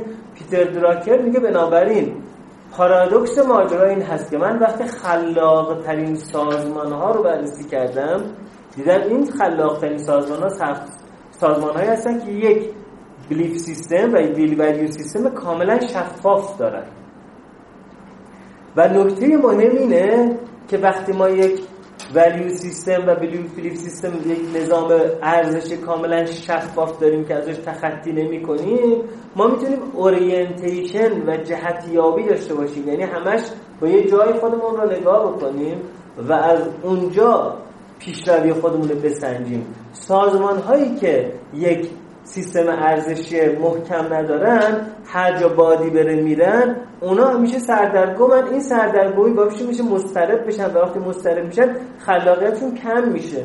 همین دیروز من به یک دوست هنرمند داشتم می‌گفتم که خلاقیت وقتی به اوج خودش می‌رسه که شما خلاقیتت در یه تم بگنجونی مثلا بگی من می‌خوام تمام خلاقیتم راجع به طراحی یونیفرم لباس زنانی باشه که تو کار صنعت اینو جمع جورش کنی و راجع به این ده تا تر بدی صد تا تر بدی هزار تا تر بدی. زمانی که می‌خوای راجع به شب یلدام لباس طراحی کنی راجع به ولنتاین هم طراحی کنی راجع به یه چیزی هم طراحی کنی خلاقیت فکر می‌کنیم خیلی زیاده اما اون خلاقیت بسته میشه چون آدم سردرگم میشه. در نتیجه نظام ارزشی هم اینجوری هست. اگر نظام ارزشی ما خیلی دوگیم باشه اون دوگیم بودن نظام ارزشی مانع خلاقیت میشه و مانع ارتباط میشه. اما اگر اون نظام ارزشی هم وجود نداشته باشه و من با هر کسی تبانی کنم با هر کسی بشینم چایی بخورم با هر کسی دست بدم به هر کسی بخندم به هیچ پیشنهادی به هیچ کسی نه نگم در این صورت من میشم یه as if personality و اون وقت اصلا من خودم هم نمی‌دونم. من ژانتم من جینجرم من چیم دوستانی که به صورت مستمر جلسات تحلیل فیلم میان یادشون هست که ماه پیش پیش فیلم اسپلیت رو تحلیل کردم و تو تحلیل فیلم اسپلیت گفتم خدمتتون که حالا اون اختلال در واقع هویت تجزیه‌ای که این فیلم نشون می‌داد یه چیز نادری هست. اما یه شکل شایع متفاوت از این که جز اختلال شخصیت ها داریم اختلال شخصیت مرزی اختلال شخصیت مرزی ویژگیشون همین هست ویژگیشون این هست که اینها یک الگوی بی ثبات دارن راجع به خود انگاره و نظام ارزشی و تعریفشون از من کیستم از هویت. نتیجه این هست که بسته به این که در چه شرایطی قرار بگیرن یه آدم متفاوتن و یک کارهای متفاوتی می‌کنن. و اتفاقا این شخصیت فیلم بلو جاسمین هم میشه هم به عنوان یک شخصیت histrionic نمایشی هم به عنوان یک as if personality هم به عنوان یک borderline personality محسوبش بکنیم. اقدام های دیوانوار برای اجتناب از ترک شدن. شما می‌دید وقتی این خانم متوجه شد که در واقع داره ترک میشه کاری که کرد در واقع زد یکی بر سر شاخ و بن می‌بری. زد ریشه جایی که خودش نشسته بودم قطع کرد. یعنی تا موقعی که حال باهاش میمون و می‌گفت تو عشق منی من طور لوست می‌کنم. با اینکه همه پیام ها میمد که حال داره بهش خیانت می‌کنه. هم به اون خیانت می‌کنه هم به مردمی که سرمایه گذار هستن خیانت می‌کنه هم به دولت داره خیانت می‌کنه و همه داره خیانت می‌کنه اما باهاش میمون. اما وقتی گفت که ببین من میرم. اونجا کلا تعادلش از دست داد و بعد گفت بلافاصله بعد از اون تلفن من پشیمون شدم. اما چه بکنیم دیگه؟ FBI زنگ زدیم. پلیس 110 که زنگ نزدیم که حالا زنگ بعدی رو بزنیم. آه یه جوری حلش کن. یه مسئله سوء تفاهم خانوادگی چجوری حلش کنیم؟ حاجی نمیشه. این دیگه پلیس اف بی آی زنگ زدیم. گفت بلافاصله بعدش من یعنی وقتی که ترک می‌خوان بشن اقدام های خیلی فکر نشده و تکانشی پیدا می‌کنن. بعد یه الگوی بیثبات و بیثبات و پرتنشی دارن گاهی اوقات یکی رو idealize می‌کنن بعد همون آدم رو ممکنه devaluate کنن بی ارزشش بکنن. حالا یه چیزای شبیه اینم خانم جاسمین توی این فیلم داشت. می‌تونم بپرسم؟ بله. این شخصی که با این اتفاقات خورد می‌کرد با تشخیص مثل حال در ارتباط با خواهرش خیلی حاکمانه از موضع بالا برخورد می‌کرد. خودش رو در واقع یه بهش تحمیل کرده بود. آخه آره برای اینکه در واقع اون کانون نوازش و پدری بود در حالی که خواهرش اینجوری نبود. یعنی در واقع همیشه بهش گفتن تو از خواهر بهتری بنابراین در باب در باب خواهرش طرحواره استحقاق داشت و اینکه مثلا این شهروند درجه دوه تو حق داری که مشقات بدی این بنویسه. اما در باب پرنت فیگر یا والد نما کاملا خودش رو میسپرد و کاملا در باب اون در حالت نیاز بود. خب یا مثلا رفتارهای تکانشی حداقل در موارد مختلفی مثل مثلا سکس ولخرجی ارز کنم که سوء مصرف مواد وقتی که استراب پیدا می‌کنن این افراد حالتهای تجزیه‌ای پیدا می‌کنن حالتهای روانپریشی پیدا می‌کنن تغییر خلقها و بالا پایین های زیادی پیدا می‌کنن که شما مثلا دیدید که داروهایی که به ایشون دادن مثلا داروهای درمان افسردگی و داروهای درمان اختلال دو قطبی بود. یعنی روانپزشکش فکر کرده بود که این آدم که گاهی اوقات اینقدر شاده حتما معنی که گاهی اوقات اینقدر غمگینه حتما دپرسه اما ماجرا چیه؟ ماجرا اینه که این آدم بی‌ثباتی عاطفی داره. چرا؟ برای اینکه خلقش کاملا ریاکتیوه واکنشی است. یعنی بستگی داره که لوسش بکنن نازش بکنن پلوش باشن حالش خوبه. تنهاش بذارن بوسش نکنن نازش نکنن براش جواهرات نخرن حالش بده. حال وسط نداره. حالا خوبش انقدر خوبه که میره خرید می‌کنه از این برند به اون برند از این فروشگاه به اون فروش و هر که ببینه میگه تو منی کی؟ حال بعدش هم انقدر بده که با خودش حرف می‌زنه گریه می‌کنه میگه من باید خودکشی بکنم من فکرای فکرای خطرناکی دوست دارم میگن تو دپرسی. در نتیجه بهش لیتیوم و Prozac دادن. گفت من به لیتیوم و Prozac داده بودن و به من ECT دادن که بهش میگن دارو. ادی داروی ادیسون. یعنی در واقع تشنج با جریان الکتریسیته تی electroconvulsive therapy انجام دادن. چون فکر کردن من دو قطبی هستم یا یه افسردگی خیلی شدید دارم. در زندگی borderline ها این وجود داره. و یه احساس مزمن پوچی و یه احساس بیثبات در هویت. یعنی اگر لازم باشه جنت باشم جنت میشم. اگه لازم باشه جاسمین باشم جاسمین میشم. اگه لازم باشه خانم آقای دیپلمات باشم اسم اونو صفت اون رو به خودم می‌گیرم. و بنابراین وقتی این آدم از کانون نوازش که خیلی قشنگ تو این فیلم گفت لوس کردن که حالا نمی‌دونم همون واژه spoiling انگلیسی بوده یا اینکه واژه دیگه ای بوده این اصطلاح رو دوبل روش گذاشتن وقتی که از کانون لوس کردن دور دور میشه هم استراب پیدا می‌کنه هم افسردگی پیدا می‌کنه. اون وقت میشه مثل یک بیمار سایکوتیک مثل یک بیمار روان پریش که با خودش حرف می‌زنه و یا مثل یک بیمار به شدت افسرده یا دو قطبی که بهش پروزاک و و زاناکس باید بدن یا باید خود درمانی کنه. همه این فیلم خانم جسمین یه نوشیدنی دستش بود گاهی شراب می‌گفت بیارین. گاهی می‌گفت مارتینی برام بیارین گاهی ودکا برمی داشت می‌خورد تا استرس پیدا می‌کرد می‌رفت سر اون بطری خواهرش. تا یه اتفاقی یه مهمانی همش در حال مستی بود و در واقع داشت خود درمانی می‌کرد. چرا؟ برای اینکه توان مواجهه با حال بد رو نداشت. که از ویژگی های شخصیت گردلان این هست که تاباوری در برابر حال بد رو ندارن دیگه شخصیت های سه تا ویژگی اساسی دارن. یکی تلاطم در روابط بین فردی. یکی ناتوانی در تحمل حال بد و استرس و یکم بیثباتی خلقی. ولی محور هر ستای اینها ناتوانی در حفظ یک خود انگاره و یک نظام باور و ارزشی است که من بر اساس اون بتونم جهتیابی داشته باشم. خب اینا وقتی حالشون بد میشه چیکار می‌کنن؟ حالشون که بد میشه یا خودزنی می‌کنن؟ یا پخاشگری می‌کنن یا مست می‌کنن یا قرص میندازن بالا که یکی از صحنه‌هایی که مرتب تو فیلم می‌دیدیم این که بود که قرصاشو در می آورد و قرصاشو می‌خورد. بنابراین یه همچین ویژگی هایی درمانی که باید برای اینا صورت بگیره که خب خیلی خیلی درمان مشکلی هست اصلا دیگه نمی‌رسیم خیلی راجع به درمان صحبت کنیم. قرار هم نیست اینجا راجع به درمان صحبت بکنیم. این است که همین ویژگی های این آدم ها در فرایند درمان التیام پیدا کنه یعنی نوسانات هیجانیشون کنترل بشه که گاهی اوقات هم هیچ اشکال نداره اگر اون نوسانات با لیتیوم و Prozac و ECT کنترل بشه. هیچ اشکالی نداره. می‌تونه این باشه. تاب‌آوری در برابر هیجانات منفی داشته باشن که وقتی حالش بد میشه حال بد رو به عنوان یک تجربه بشری بتونه روش بمونه و روش کار کنه به جای اینکه بخواد ظرف سی ثانیه از این حال بد در بره حالا یا با ودکا یا با اووردوز زانات یا با پیدا کردن یه آدمی که شروع کنه برای اون صحبت کردن.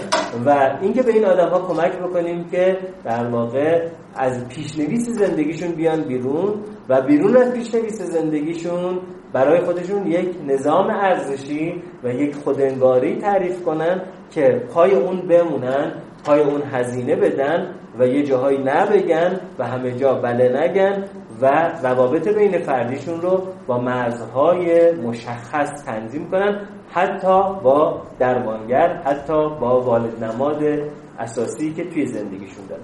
خب یه بحث خیلی جالب دیگه بودی آلن اینجا ایجاد کرده بود که بیشتر یه بحث جامعه شناسیه تا یه بحث روانشناسی و اون بحث برند تریبالیسم ترایبالیزم ترایب می‌دونید یعنی قبیله.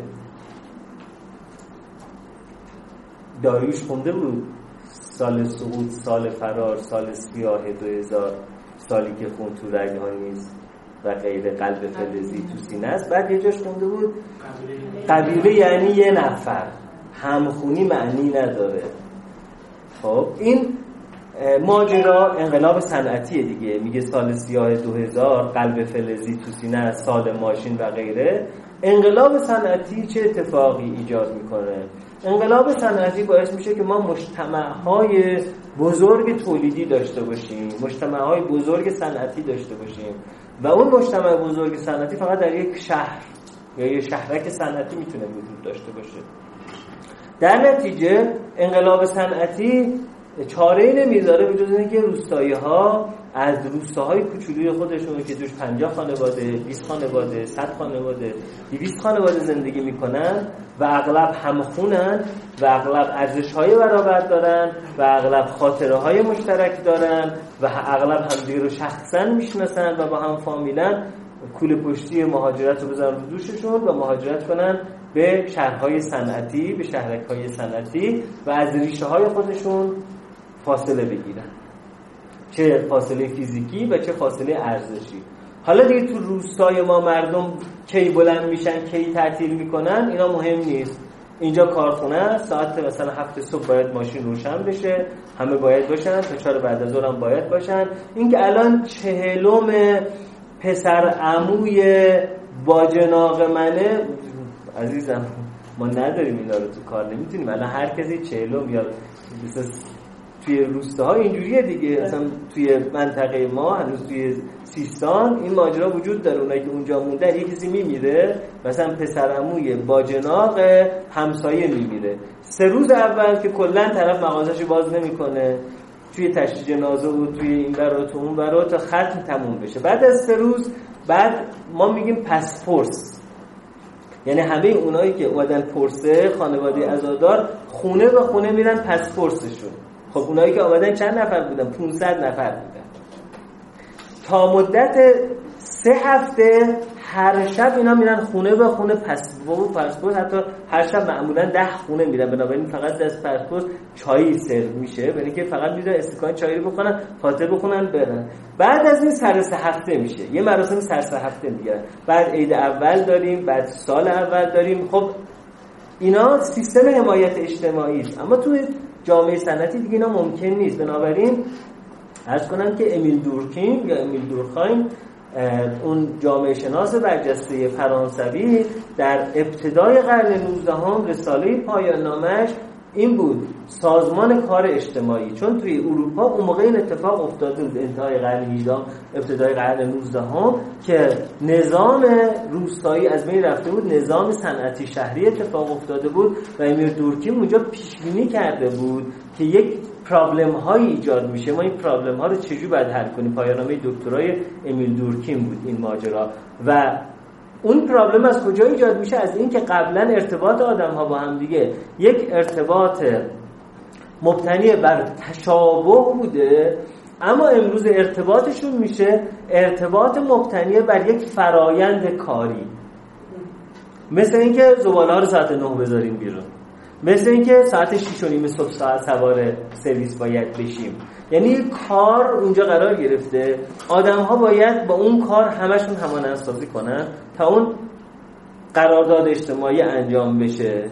البته قبل از امیل دورکیم هم مثلا جان ژاک روسو 100 سال قبل از امیل دورکیم به همین ماجرا اشاره کرده بود. یعنی شما می‌بینید 200 ساله که غرب روی این ماجرا شروع کرده کار کردن. اما ما 50 سال این اتفاق در مملکتمون شروع شده. 50 سال پیش 70 درصد ایرانی ها مقیم روستا بودن 30 درصدشون شهرنشین بودن. امروزه 70 درصد ایرانی ها شهرنشینن و 30 درصدشون روستانشینن. بنابراین ما اینجا که جمع شدیم یکی لوره یکی کرده یکی بلوچه یکی ارز کنم که خراسانیه یکی شیرازیه. با ارزش های مختلف با مراسم های مختلف با فامیل های مختلف با زائقه های مختلف. ولی توی شهر 20 میلیونی دور همدیگه داریم جمع میشیم. اگر قرار باشه با ارزش های روستامون و با سنت های روستامون زندگی بکنیم اینجا چاره نمیمونه به جز آنارشی و به جز هرج و مرد و به جز کتک کاری کردن با همدیگه که نمونهش رو توی ترافیکمون توی رانندگیمون می‌بینیم که من این کتاب حرفای برای امروزی ها رو راجع به این نوشتم که انگار ما نظام کلان اجتماعیمون حالا شامل مذهب، حکومت و نهادهای فرهنگی سنتی در کار باز تولید گفتمان روستایی هستند در حالی که ما وارد زندگی شهری و زندگی صنعتی شدیم. اون در یک جامعه 20 میلیونی عمل نمی‌کنه. نه که ما باش دشمن باشیم یا دوستش نداشته باشیم ما هم همون دوست داریم. من هم شل زرد رو و قرمه سبزی رو و آشریشته رو و دیزی رو ترجیح میدم به لازانیا و پیتزا و بیف استرگانوف و بقیه اینجور چیزها. ولی عمل نمی‌کنه. به تجربه هم ثابت کرده عمل نمی‌کنه. یعنی تمام زور رو زدیم تمام نفت رو چلوندیم همه کار کردیم تا تا این حاکم بشه ولی عمل نکرد. خب در نتیجه ما مجبوریم که یه سیستم جدیدی رو ایجاد بکنیم. اونجا ما در واقع مثل شخصیت محضی که براش سخت تاباوری در برابر احساسات بعد ما اونجا یه احساس و رهیدگی برای ما ایجاد میشه که از ریشه ها بریده شده و حالا احساس تنهایی می‌کنیم.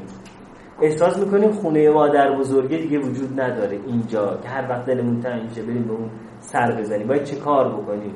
چارش همون هست که ما یک در واقع فرایند کار اجتماعی تعریف کنیم و هممون خودمون رو با ارزش های اون فرایند کار اجتماعی تعریف کنیم. ولی خیلی وقتا این اتفاق نمیفته و ما این کار رو نمی‌تونیم بکنیم. حالا یا فرهنگمون یا حکومتمون یا رسانه های کلانمون این کار رو نمی‌کنن یا خودمون برامون سخته. اون وقت چه کار می‌کنیم؟ این هسته های تنها نیاز به خود درمانی استراب دارن دارو باید بخوریم. ودکا باید بخوریم. بیمبالاتی جنسی باید انجام بدیم. هی استرابمون رو باید با اینها ساکت بکنیم. در حالی که وقتی که استراب به شکل جمعی به وجود میاد راه حل فردی نداره. یکی از اتفاقاتی که اینجا میفته این است که آدم ها خودشون رو با کالایی که می‌خرند آروم می‌کنن و یک قبیله تشکیل میدن و اون قبیله چیه؟ برندی که میپوشن این رو اسمش رو یه سری جامعه شناس ها در حوزه رفتار اجتماعی انسان اسمش رو داشتن برند ترایبالیست یعنی قبیله گرایی مبتنی به برند و میگن انسان در واقع جامعه مصرفی جامعه کپیتالیست. ویژگیش این هست که خودش رو به جای تعریف کردن با فامیلاش همخوناش مذهبش و ارزشهاش و آرمانهاش تعریف می‌کنه با آنچه که مصرف می‌کنه. و شما در این فیلم دیدید که اولین تعریفی که از خودش مثلا یکی از اولین تعریفی که از خودش داشت گفت که اون چمدون منه ویتونه. بعد این چمدون لوی ویتونه چقدر با خواهرش راجبش صحبت کرد. بعد اینکه جواهرات هم چه برندی صحبت کرد. بعد رفتن کیف بخرن از یه برند خاصی. بعد اون خواهرش راجب اینکه هتلشون چه برندی صحبت می‌کرد. همش صحبت از چی بود؟ از یه برند. و این در واقع برندها و البته برندها از این استفاده می‌کنن. یعنی برای فروش بیشتر کالا تصمیم می‌گیرن که ما خانواده شما میشیم. همه اونهایی که لوی ویتون دستشونه یه جور خانواده هستن با هم دیگه و در واقع اینجا آدم ها در واقع مصرف نمی‌کنن برای اینکه نیازشون به یک کالا رو برطرف کنن. اینجا معنای زندگی آدم ها این میشه. I shop therefore I am. من خرید می‌کنم پس هستم. می‌دونید که دکارت کلی فکر کرد که آیا من هستم یا من نیستم. چون فکر کرد فیلسوف حتی همین هم نباید بازار کنه که من هستم. باید فلسفی به این برسه که من هستم. و گفت من به همه چی شک می‌کنم. حتی به وجود خودم. بعد گفت خب اگه به وجود خودم شک کنم به چی می‌تونم شک نکنم؟ به شک کردن. به شک کردن اگه شک کنم که دیگه نمی‌تونم شک کنم. بعد فکر کرد که خب اگه من بخوام که به شک کردن شک نکنم باید فاعل شک کردن وجود داشته باشه. پس باید من شکاکم وجود داشته باشه. پس چون که من شک می‌کنم پس من هستم. آلبر کامو بعدا چند صد سال بعد از ارز کنم که رنه دکارت باز هم فرانسوی گفت من اسیان می‌کنم. پس هستم که من نمی‌دونم فرانسویش چی میشه؟ من اسیان می‌کنم پس هستم. به خاطر اون موقع در واقع زمانی بود که کلان روایت در جامعه غرب داشت شکل می‌گیره و اینکه هرچه رسانه میگه هرچه دولت میگه هرچه کمپانی های بزرگ میگن همون درسته. یعنی یه جور ترایبالیسم جدید داشت شکل می‌گیره و آلبرت کامو فکر می‌کنم به عنوان انسان چنین فرهنگی بودن من زیر مجموعه که من شک کنم. اخوان سالس هم یه چیزی راجع به این میگه. گفتگو کوتاه من اگر مستم بیگمان هستم. اخوان سالس هم میگه اگر فکر می‌کنی هستم یا نیستم فقط وقتی که مستی هستی. که محسن مخمل بافم تو اون فیلم سکس و فلسفهش اون قهرمان اصلی فیلم که جان بود هر وقت مشغول عشق ورزیدن بود کرونومتر رو روشن می‌کرد. بعد می‌گفت بخوام ببینم که چقدر عمر کردم. عمر من چیزی نیست غیر از این دقیقه های کوتاه عاشقی. اگر چل سال عمر کردم این مثلا چهار ساعت من عمر کردم. حالا اینجا انگار این neo-tribalism یا این قبیله گرایی جدید یا این brand tribalism ماجراش اینه. من برای اینکه هویت خودم رو پیدا بکنم به جای اینکه برم در تنهایی در سکوت و یک نظام ارزشی برای خودم داشته باشم و بعد بیام در اجتماع به دنبال یک رسالت مشترک اجتماعی و یک فرایند مشترک اجتماعی باشم که productive باشه من خودم رو به یک قبیله وصل می‌کنم که میشم مثلا خانواده اپل یا خانواده سونی یا خانواده چه می‌دونم Burberry یا خانواده مثلا ویتون خودم رو با اونها دارم تعریف می‌کنم که وودی آلن خیلی در واقع زیرکانه. به این ماجرا هم between the lines توی فیلم لابلای گفتگوها این خطر رو هم برای ما نشون داده بود که در واقع اگر یه آدمی مثل بلو جاسمین رو ما داریم می‌بینیم این فضای اجتماعی مصرفگرایی و neo-tribalism ما یه فضایی است که داره آدمای as if personality رو باز تولید می‌کنه. و ما باز هم نمی‌تونیم صرفا فکر کنیم من پیش روان درمانگر بیام مثلا رو حل بکنم تا کلان رسانه ها و کلان نهادها مثل دولت مثل رسانه مثل ارز کنم خدمتتون که نظام اقتصادی کمپانی های بزرگ داره این بیهویتی رو در من تقدیر تشویق می‌کنه تا تقدیر من باشه زیر مجموعه کالای اون قرار گرفتن و خودم رو با اون تعریف کردن. ما نمی‌تونیم صرفا پاشیم بریم روان درمانی و فکر کنیم که مسئله حل میشه. ما باید بهش موازات اقدام روانشناسانه و اقدام جامعه شناسانه رو انجام بدیم تا در این تله گیر نکنید. خیلی ممنون از بعد. فقط اقدام جامعه شناسانه چی می‌تونه باشه که آره امیل دورکین تو کتابش توضیح داره راجبش سازمان کار اجتماعی. منم از نظریات دورکین دو سه تا خلاصه برداشتم که توی دو تا مقاله یکیش اسمش هست عبور از نوستالژی یکی هم اسمش هست ساختار جامعه مدرن. توی این دو تا مقاله خلاصه اون چیزی که امیر دورکیم میگه رو گذاشتم توی کانال و توی سایت هم می‌تونید بخونید. شما فرمودین که این دو تا پیشنویس در اختلال شخصیت مرزی وقتی برمیگردیم به این دو تا پیشنویس می‌رسیم در چنین یعنی این یعنی برای خیلی جالبه. دو تا پیشنویس می‌تونه همچین چیزی رو در نه ببینید ما, ما, ما, ما میگیم وقتی از دیدگاه تی ای نگاه بکنید بله. یعنی تی ای راجع به این ماجرا یه حرفایی داره. ژنتیک هم راجع به این ماجرا یه حرفایی داره. ملانی کلین هم راجع به این ماجرا یه حرفایی داره. خب ما گفتیم مثلا اوتورنک و ملانی کلین اینجوریش میگن. ای اینجوریش میگه. ژنم که حتما تو این ماجرا تاثیر داره. در نتیجه لایه های مختلفی از سبب شناسی ها وجود داره و مجموع اینها یا اینکه یکی از این لایه ها اینقدر قوی بوده که منجر به این شده یا مجموعی از اینها رو هم تاثیر گذاشته اثر تصاعدی ایجاد کرده که نتیجتا یه شخصیت مرزی یا هیستری اگر ژن باشه درمان هست؟ اگر ژن باشه درمانش داروه دیگه. بله, بله. منم خیلی جاها با اینکه ایشون مثلا شخصیت مرزی هستش قبول دارم. ولی یه جاهایی آره ببخشید. نه نه تشخیص من شخصیت مرزی نیست واقعا.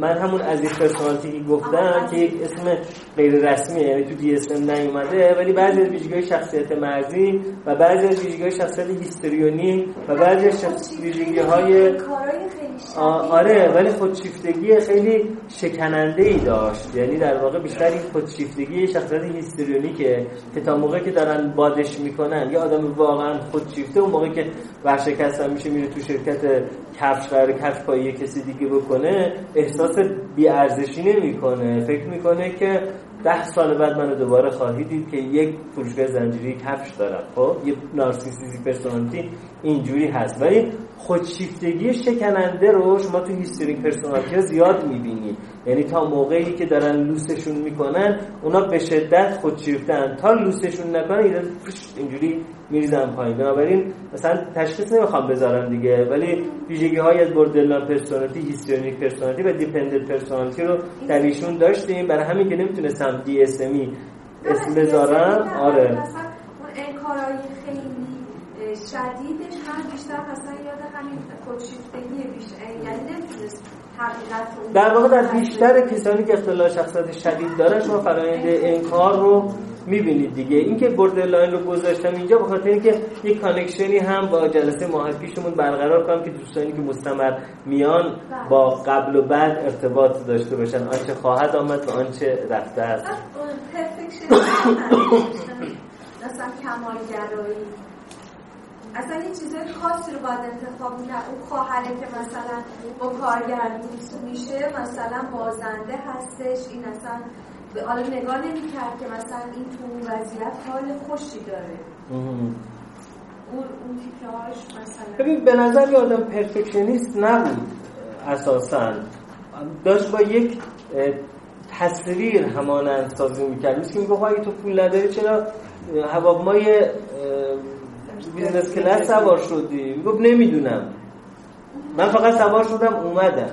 بعد دوباره ازش پرسید خب تو که اینقدر قرض داری؟ گفت من این مدلی هم دیگه. ببینید یه آدم perfectionist یه آدمی است که یه بیستی یه صد درصدی رو تعریف می‌کنه ازش دفاع می‌کنه و پایین تر از اون حاضر نیست بیاد. یعنی میگه خب مثلا 15 دقیقه دیر برسیم میگه نه من آدمی هم که آن تایم باید باشم. آره یه پرفکتی رو یه پرفکتی رو داره میپرسته یه قبله داره برای خودش خب؟ اما این آدم نه پرفکتی رو خودش نداشت. مثل اینکه این یه کسی داره میکشوندش رشته برگردنم افکنده دوست می‌کشد آنجا که خاطر خواه اوست. اگر این آدم مثلا با هال ازدواج نکرده بود شاید اساسا lifestyle ش lifestyle دیگری می‌شد. اما با اون سیستم اجتماعی انقدر همانندسازی پیدا کرده بود که بدون اینکه فکر کنه فکر می‌کرد من همینم دیگه. جالب بود که مثلا اسماش هم رو چمدونش حک کرده بود. یعنی اسم من حک شده کنار لوی ویتون. بله. البته چند وقت پیش مثلا فکر تو ایام بی بی سی داشت نشون می‌داد توصیه می‌کنم اگه کسی بتونه اینو پیدا کنه فرهنگ های کوتو 300 400 تا خانومی بودن توی دنیا که اینا رو توی همه فشن شوهای خیلی معروف دعوت می‌کردن و کمودای اینا و هزینه هایی که اینا می‌کردن برای اون لباس ها و بعد اصلا من وقتی اون مستند رو دیدم در این در ارتباط با این کلمه های کوتور که شما خیلی مثلا گاهی اوقات میشنوید اصلا این دید دیگه ای پیدا کردم. میپرستیدن اینا اون مثلا. بله خود مستند جالب مارکس هم راجبش صحبت می‌کنه که من راجب در واقع سرمایه‌داری مقالات زیادی دارم مثل مثلا دیستوپیای سرمایه‌داری یا فتیشیست.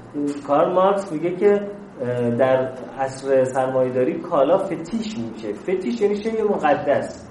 یعنی شیعی که مثلا از دست یه نفر ماژیک بیفته و نمیداره بوسش کنه. کتاب مثلا قانون اساسی بیفته و نمیداره بوسش کنه. اما یه آدم متدین مثلا مهر نماز از دستش بیفته دو سه بار اینجوری بوس می‌کنه استغفر الله میگه کتاب دعا بیفته دو سه بار بوس می‌کنه استغفر الله میگه. این یعنی فتیشه یعنی این کالا دیگه کاغذ و جلد نیست و مرکب نیست. یک حاله قدسی دورش تنیده شده. مارکس میگه توی اصل سرمایه داری یکی از ویژگیاش اینه که آدم ها کالا براشون فتیش میشه. فتیشیسم سرمایه داریست اون مقاله من. بنابراین این آدم فکر نمی‌کنه که من به این ماشین با این اسب بخار قدرت نیاز دارم به خاطر اینکه من قرار رو کوه برم. این میگه من ماشینم باید این باشه مارکش. یعنی این علامت است که مورد پرستش داره قرار می‌گیره. کاری به کارکردش نداریم. همونطور که خدایان هم کاری به کارکردش نداریم. کارکرد خدایان در زندگی ما هیچ وقت در طول تاریخ نه قابل رد بوده نه قابل اثبات بوده. یا بهشون ایمان می آوردیم اگر ایمان می آوردیم اگر بچه‌مون می‌گرفته گله‌مون می‌گرفته خونمون می‌گرفته سلامتیمون می‌گرفته بعد می‌گفتیم خدا رو شکر. اگر ایمان نمی آوردیم اگه ثروتمند هم می‌شدیم می‌گفتیم هازا من فضل ربی بری تو دلمون می‌گفتیم مال خودم خودم ارزه خودم من من, من تونستم این کار بکنم. بالاخره یا ایمان میآوردیم یا ایمان نمیآوردیم هیچ وقت در طول تاریخ کار کرده خدایان مورد سنجش قرار نگرفته. وقتی میگیم فتیشه یعنی من نیاز دارم بوت داشته باشم. کار کرده این بوت مورد سنجش قرار نمی‌گیره که حالا این چند اسب بخار قدرت داره یا دنده چند تا دنده داره یا از چه چیزی میره بالا. ماجرا که من دلم می‌خواد ماشین من بی ام دبلیو باشه. اینجا وقتی بی ام دبلیو رو راجعش صحبت می‌کنیم به گونه صحبت می‌کنیم که آدم در یونان باستان وقتی که می‌خواسته بگی که مثلا حضرت زئوس اینجوری فرمودن همون احساس خشوع و خضوعی که و اون مدل تأثیر قرار گرفته که در یونان باستانی که وقتی می‌خواد بگه زئوس یا آدمی که دوچار فتیشیسمه وقتی می‌خواد بگه لویی ویتون این احساس و خشوع رو پیدا می‌کنه. بنابراین اینا در واقع بود هستن. ویژگی دیگری هم که مارکس از ویژگی های روانشناسی اجتماعی عصر سرمایه ذکر می‌کنه depersonalization ه یعنی فاقد شخصیت بودن. یعنی آدم برای خودش یک شخصیتی نداره همین as if personality. نگاه تلویزیون رو روشن می‌کنه ببینه تو تلویزیون چی میپوشن با چی میرقصن چی می‌خورن چی میگن.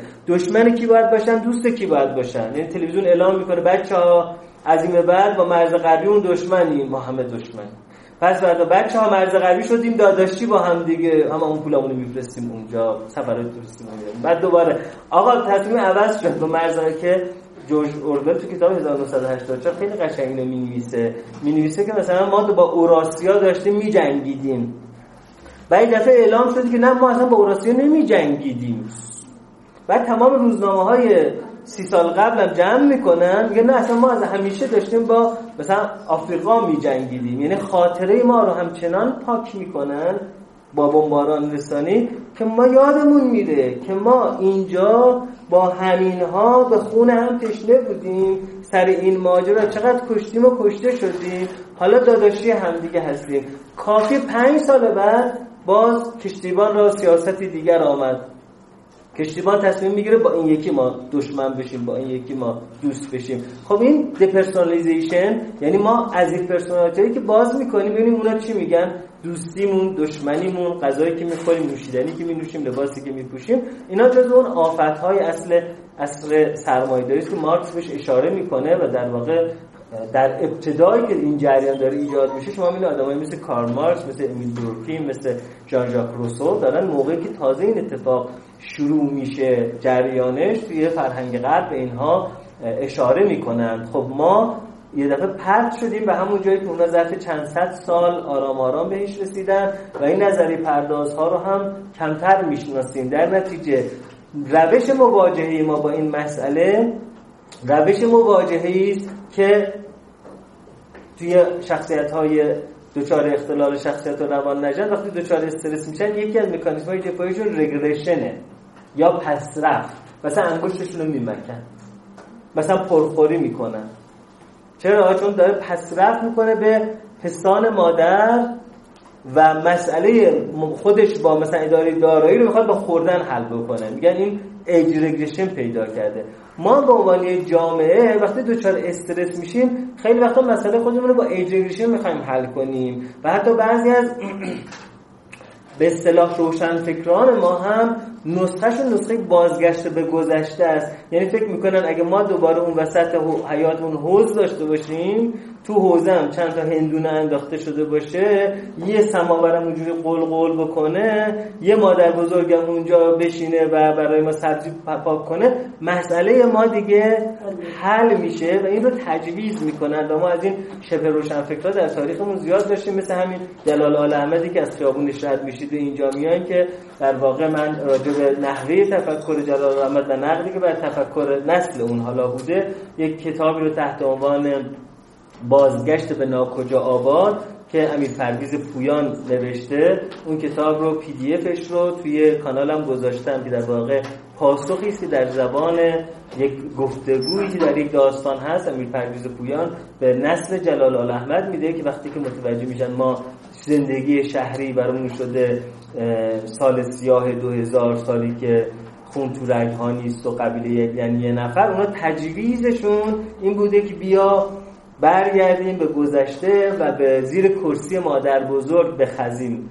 در حالی که زیر کرسی مادر بزرگ دیگه الان این گرما رو هم نداره دیگه. تاریخ مصرفش گذشته. بله شما تو نوبت. تو این بحث برندی رو که می‌کردین یه چیز جالبی که برای من توی این فیلم مورد توجه جلب و گفته شما برای من جالب بود موقعی که جینجر میره کیف بخره کیفش رو روی این زمینیش میندازه. و خواهرش بهش میگه این کیف رو باید برداری بذار کنار اون باید بذاری کنار. یعنی دقیقا مرزبندی و قبول کردن این برنده. و بعد توی اون مهمانی مشترکی که با خواهرش میره وقتی که میرقصه هیچ کنون از اون خانم ها کیف به دوششون ندارن موقع رقصیدن.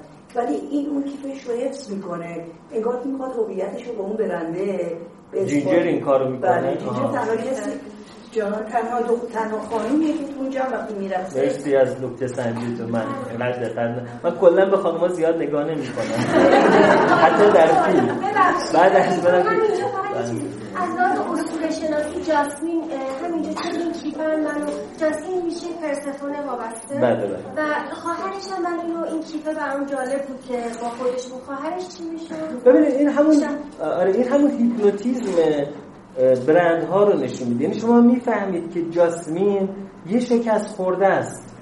می‌دونید جاسمین یه شکست خورده است فروپاشی روانی داشته همه چیزش از دست داده. اما با این حال همین جاسمین شکست خورده. چون با business class میاد با Louis Vuitton دست می‌گیره و لباس شیک و برندی میپوشه من همچنان خودم رو دارم با اون همان اسازی می‌کنم و فکر کنم حتما اون درست میگه. دارم می‌بینم که اون خودش به اوج فروپاشی رسیده. مثل چیزی که ما با نهاد قدرتمون داریم. همان انسازی هایی که با نهاد قدرت می‌کنیم در اون خودش به بنبست رسیده است.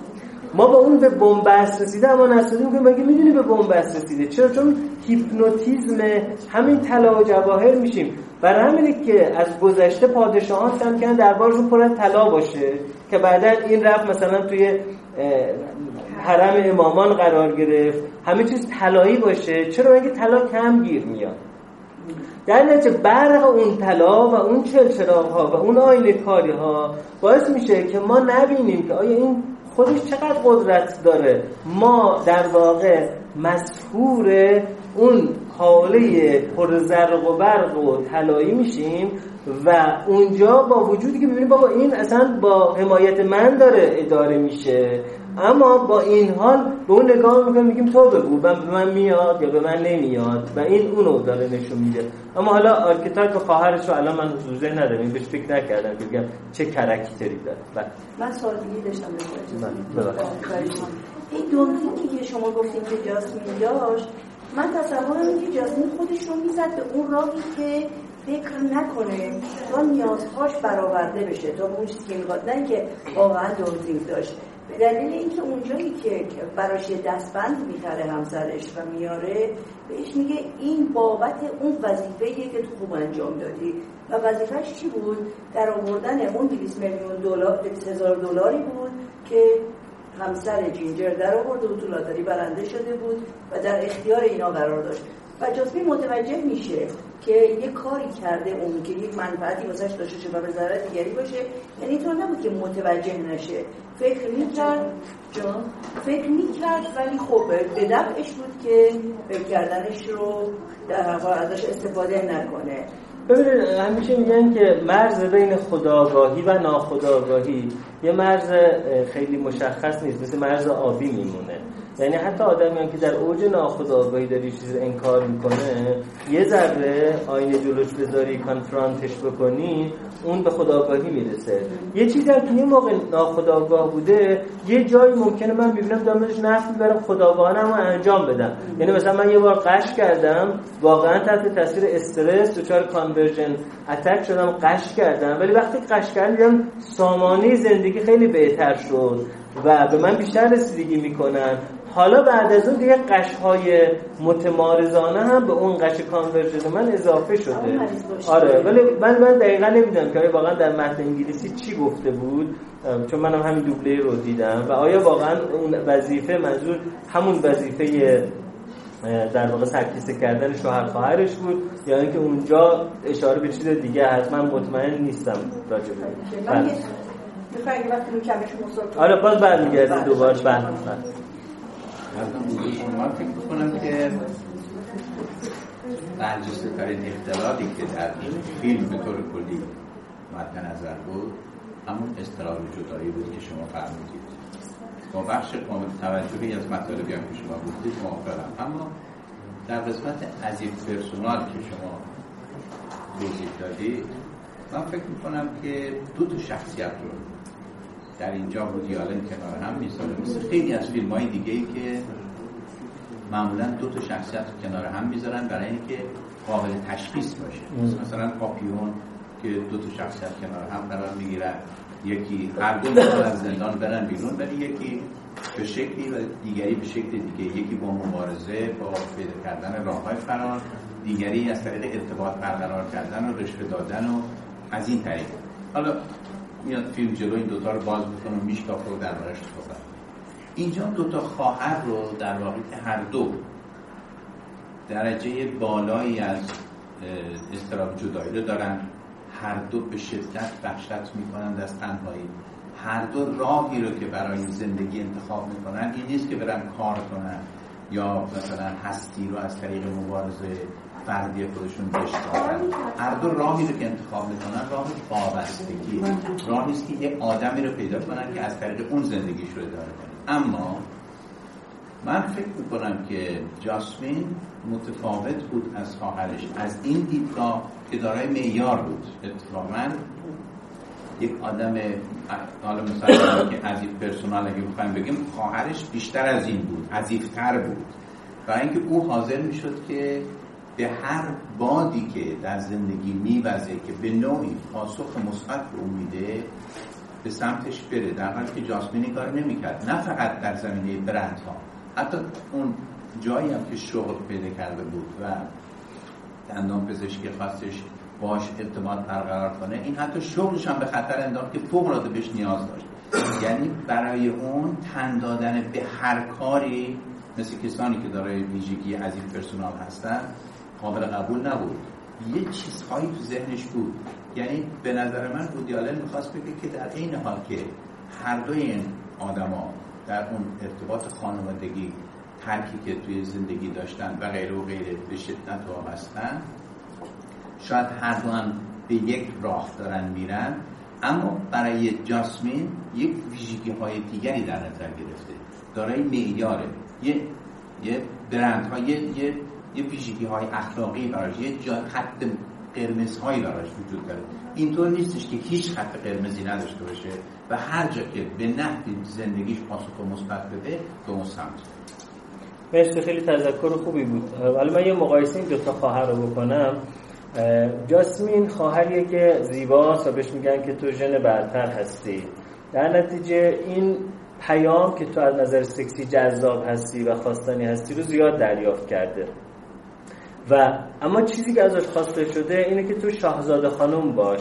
فقط شاهزاده خانم هم باش. نمی‌خواد بزرگ بشی نمی‌خواد قوی بشی نمی‌خواد مستقل بشی نمی‌خواد مسائل سخت رو حل و فصل کنی برای خودت.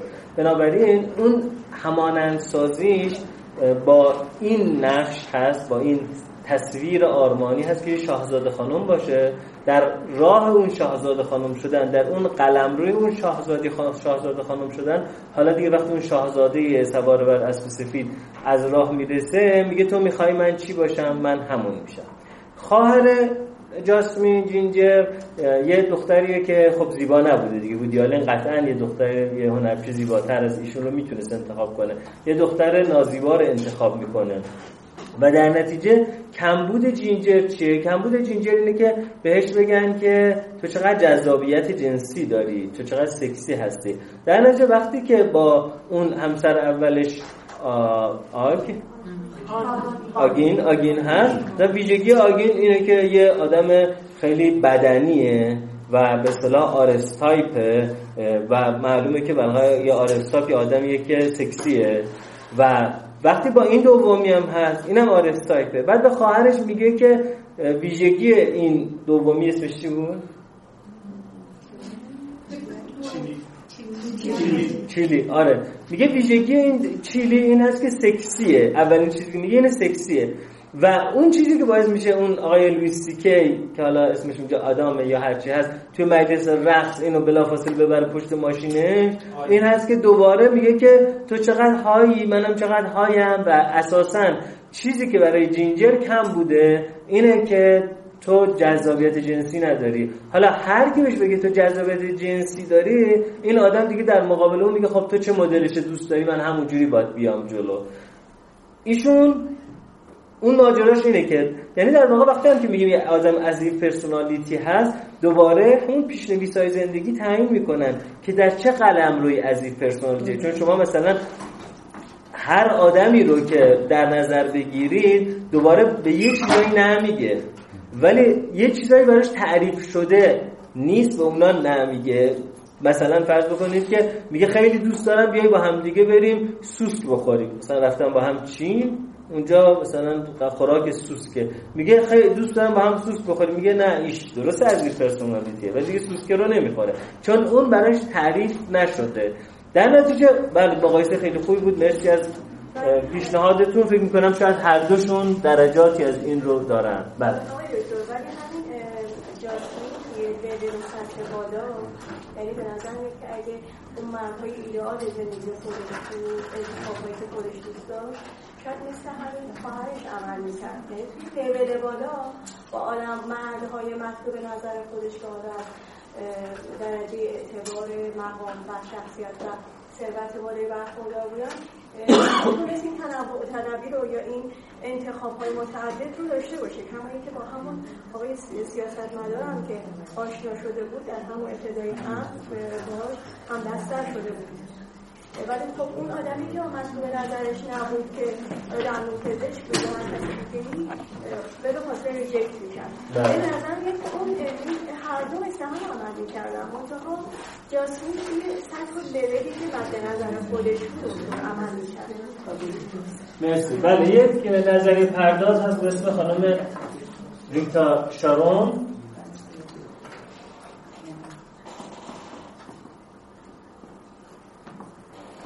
که ایشون کتابی داره یعنی کتاب های متعددی داره ولی من فقط این کتابشون می‌شناسم. تحت عنوان نریتیو مدیسن طب مبتنی بر داستان یا طب مبتنی بر روایت. و ایشون میگه که زندگی ما انسان ها یه نریشنه یه قصه است. یه روایته. و نریشن سه تا جزء اساسی داره. یکیش character ه یا شخصیت اصلی نمایش. هر کدوم ما character اصلی زندگی خودمون هستیم که با یه سری character هایی ما همانندسازی می‌کنیم و character خودمون رو تشکیل میدیم. یکی مثلا میشه مبارز یکی میشه گل و بلبل یکی میشه عرض کنم که شمع جمع یکی میشه مثلا شاهزاده خانم یکی میشه حادثه جو یکی میشه ماجراجو هر کی. خب اینجا وقتی داریم راجع شخصیت جاسمین صحبت می‌کنیم داریم راجع این character صحبت می‌کنیم این character مثلا یک as if personality ه. اما این narration ویژگی های دیگه هم داره. یکی از اون ویژگی ها متافوره یا استعاره. یعنی هر قصه ای توش ما کلی استعاره داریم. و استعاره رو چی ایجاد می‌کنه؟ زبان ایجاد می‌کنه. یعنی هر جا که ما لنگویج داریم زبان داریم اونجا استعاره داریم بدون که حواسمون جمع باشه. مثلا وقتی میریم با همسایمون مذاکره کنیم راجع به پرداخت بهای آب مشا برمیگردیم میگیم تو پمپره عقب نشینی کرد. خب تو پمپره عقب نشینی کرد. توپ یه وسیله جنگیه. عقب نشینی حرکت جنگیه. ما حواسمون نیست. رفتیم مذاکره ولی از استعاره مربوط به جنگی داریم استفاده می‌کنیم.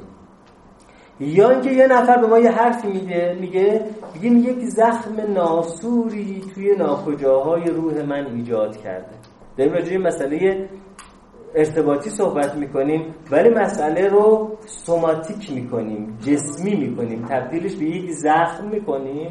و بعد اون رو می‌بریم در یک فضای جغرافیایی ناکجایی در یه جای دوردستی از روح من ایجاد کرده روحانیش می‌کنیم وقتی این کار رو می‌کنیم حل مسئله سخت میشه. به جای اینکه بگیم که راجب کار تصمیمات با من مشورت نمی‌کنه میگیم به من زخم می‌زنه منو له می‌کنه منو مچاله می‌کنه. یعنی از استعاره های استفاده می‌کنیم که اون استعاره ها حال بد ما رو مضاعف می‌کنه و راه هم به ما نمیده. یکی از وجود سوم قصه ها پلات هست یا پیرنگ. پیرنگ داستانی.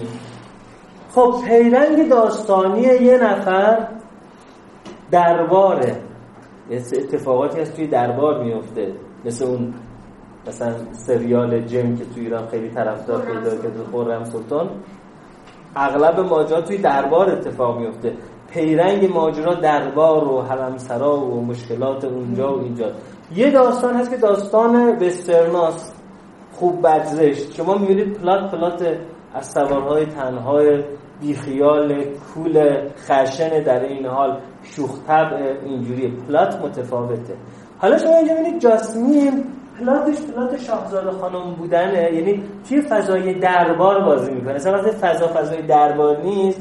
اصلا اونجا اون خاموشه. استندبای میمونه تا یه فضای درباری اونجا بره. فضای اتاق دندان پزشک اون فضای درباری نبود. تیپ اون آدم و آدمایی که میمدن اونجا و تم کاری اونجا داشت نبود. اما وقتی که می‌رفت توی فضای درباری اونجا دیگه اونجا پاتولوژیش به کار میفته چون قصه قصه منه. کرکتر اینجا یه دفعه کلیک می‌خوره بیدار میشه. فضای اینجا فضای خیابان بود. یعنی از اول گفته بود که من وقتی دیدم من دوست ندارم فرمان کردم رفتم تو خیابون.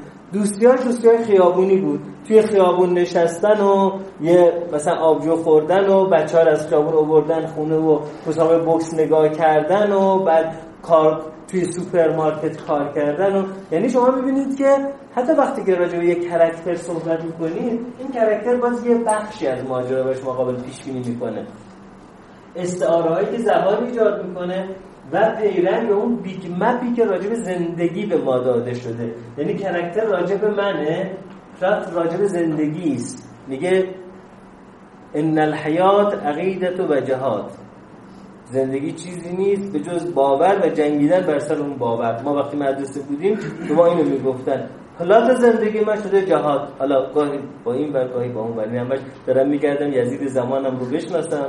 با اون یزید زمان بجنگم. برعکس یزید زمان روزه امام حسین داره می‌خونه. حالا اینجا من در پارادوکس گیر کردم که اگر قبل یزید زمان رو بشناس که خب یزید زمان داره روزه امام حسین می‌خونه من چیکار شم خب پلات زندگی نفر اینه که آقا مثلا اینجا یه جشن بزرگه اگر دعوت شدی تا می‌تونی بخور و بریز و بپاش حال کن. پلات زندگی نفر شهر بازیه یه پلاته این آدم همش میگرده میره کجا عشق و حال و بچه ها هستن و پا میده و بزنیم از این مهمانی به اون مهمانی از این بعض به اون بعض این میشه پلات زندگی نفر. پلات زندگی یه نفر پلات بازار زندگی بازار بزرگه. باید ببینید چی می‌بری چی در میاری. اون آدم همجور که داره دور بر نگاه می‌کنه داره انداز برانداز می‌کنه.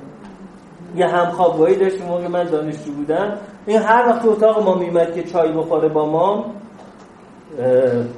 یه نگاه دور بر اتاقمون مینداخت ساعت من مثل اونجا بود میگه فروشیه. دیگه نمیگم کجایی بود ولی شما دیگه یعنی یعنی یه گردن خودتونه. نگید من با قومیت ها و فلان نه نه گردن. بعد به هر حال یعنی میاد یه چای بخوره کلی اونجا میاد خرید و فروش. بعد یعنی پلات زندگیش ما توی بازار داریم به سر می‌بریم. یعنی شما می‌بینید این راجع به اینی که من جهان رو چگونه می‌بینم؟ It's about life. عربی میگم انگلیسی هم بگم یادم نه. It's about این It's about me. این هم که ما بهش فکر نمی کنیم زبان این رو برای ما ایجاد می‌کنه. ما حواسمون نیست. خود قالب های زبانی که به کار می‌گیریم این رو برای ما ایجاد می‌کنه. مثلا میگیم وقت تنگه. تا اینکه یکی میگه که وقت دیره. و تو بعضی از لحجه ها توی همین فرهنگ خودمون. بعضی ها میگن که وقت دیره بعضی ها میگن وقت دوره. دورم هست. آره، بعضی ها میگن وقت تنگه. بعضی ها میگن وقت نداریم. ببینید اینا قالب های زبانی متفاوتی. وقتی میگه وقت نداریم مال ما میشه. وقت مال ما میشه ولی نداریمه.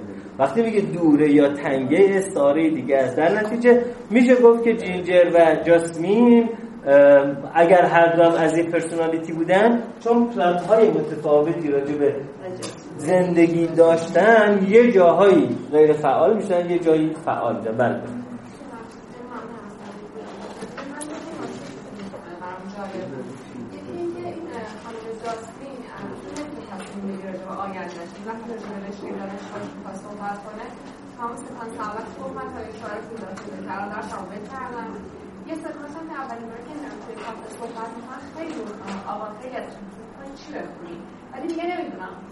چند بار راجع بپرسم و واقعا هیچ تصمیم برای آیندهش نمی‌تونم بگیره و شاید این تصمیمی هم که حتی می‌خوام ادامه تحصیل بدم تصمیم اشتباهی بود تصمیم عصبی بود که شما تو این سن لازم نیست به تحصیل شما به یه کار ساده پیدا کنید راهکار بهتری بشه یکی این بر من جالب که چرا خواهرش بهش کمک کرد علیرغم اینکه تمام اطرافیان شوهر اول شوهر دومش بهش گفتن که خواهر تو پول تو رو دزدیده سر تو کلاه گذاشته کلاه برداری کرده خودش خوب نبوده شوهرش خوب نبوده.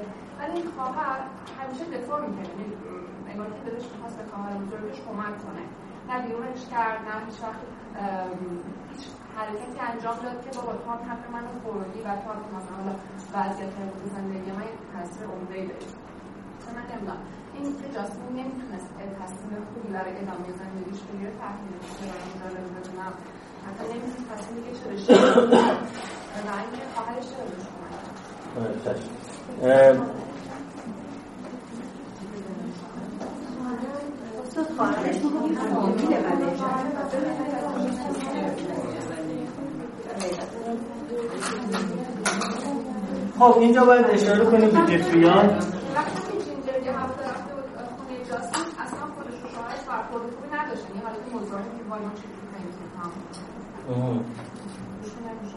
ببینید باز یک چیز دیگه بگم همون هیپنوتیزم اقتدار. وقتی که ما میریم خونه یه آدمی که اونو در شن خودمون می‌دونیم اینکه جلوی ما چای بیاره بذاره خب ما وظیفش می‌دونیم دیگه. حالا کافی بریم خونه یک آدمی بگن این آدم مثلا خونش روی نوک قله جهانه و مثلا توی هاروارد درس میده و مثلا ضمن حاله های نورم می‌بینه و همه چیزایی که باید داشته باشه داره. اونجا اگر که چای بر ما بذاره ما دستک بالک می‌زنیم. آه چای, چای داد به ما نفش خود خودش چای داد. می‌دونید وقتی که آدما وارد همچین فضایی میشن فضای اشرافی که در واقع هیپنوتیزم خونه اینا شده بودن و وقتی وارد اون فضا شدن انقدر دست خودشون رو گم کردن که بی اعتنایی حتی توهین این آدم ها رو متوجه نمی شدن و واقعا ما تو زندگی عملی رو خیلی می‌بینیم که یه جایی میریم انقدر دست بالمون رو گم می‌کنیم دست بالمون رو گم می‌کنیم. و همین خاطر باز یکی از کارهایی که می‌کنن توی درباره میگن چیز گنده می‌سازن. ما وقتی وارد میشیم همیشه عادت داریم سقف مثلا 3 متری ببینیم. این دفعه سقف 6 متری می‌بینیم. دست و بالمون گم می‌کنیم. توی NLP به این میگن به هم زدن نظام شناختی. یعنی ما توقع و انتظاری که داشتیم توقع و انتظار همچین سختی نبوده. وقتی بریم اونجا طرف دستش اینجوری میاره بالا ما نمی‌دونیم چرا خم میشیم دستش میبوسیم. در که قبل از که بریم اونجا مثلا همچه قصدی نداشتیم. ولی همون چراغا و همون آینه کاریا و همون همه چیز طلایی رنگ و همون سقف بلند و همون همه اینجوری واسطادن و همون سیویل و همون هیمنه و همون داستان منجر شده که ما در مقابلش هم بشیم. بنابراین یه ماجرای قضیه این هست که ما باید ببینیم ما در چه موقعیتی قرار می‌گیریم. چشم. بعد اما جفری یانگ راجع به طرحواره های schema صحبت می‌کنه که میگه تجربه زندگی ما این خیلی شبیه با همون چیزی که توی TA بهش میگیم script یا پیش‌نویس زندگی. ولی حالا جفری یانگ طرحواره های مختلفی راجع صحبت می‌کنه.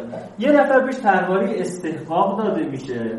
این آدم اصلا حق خودش می‌دونه که ارز کنم که دیگران ازش پذیرایی و پرستاری بکنن.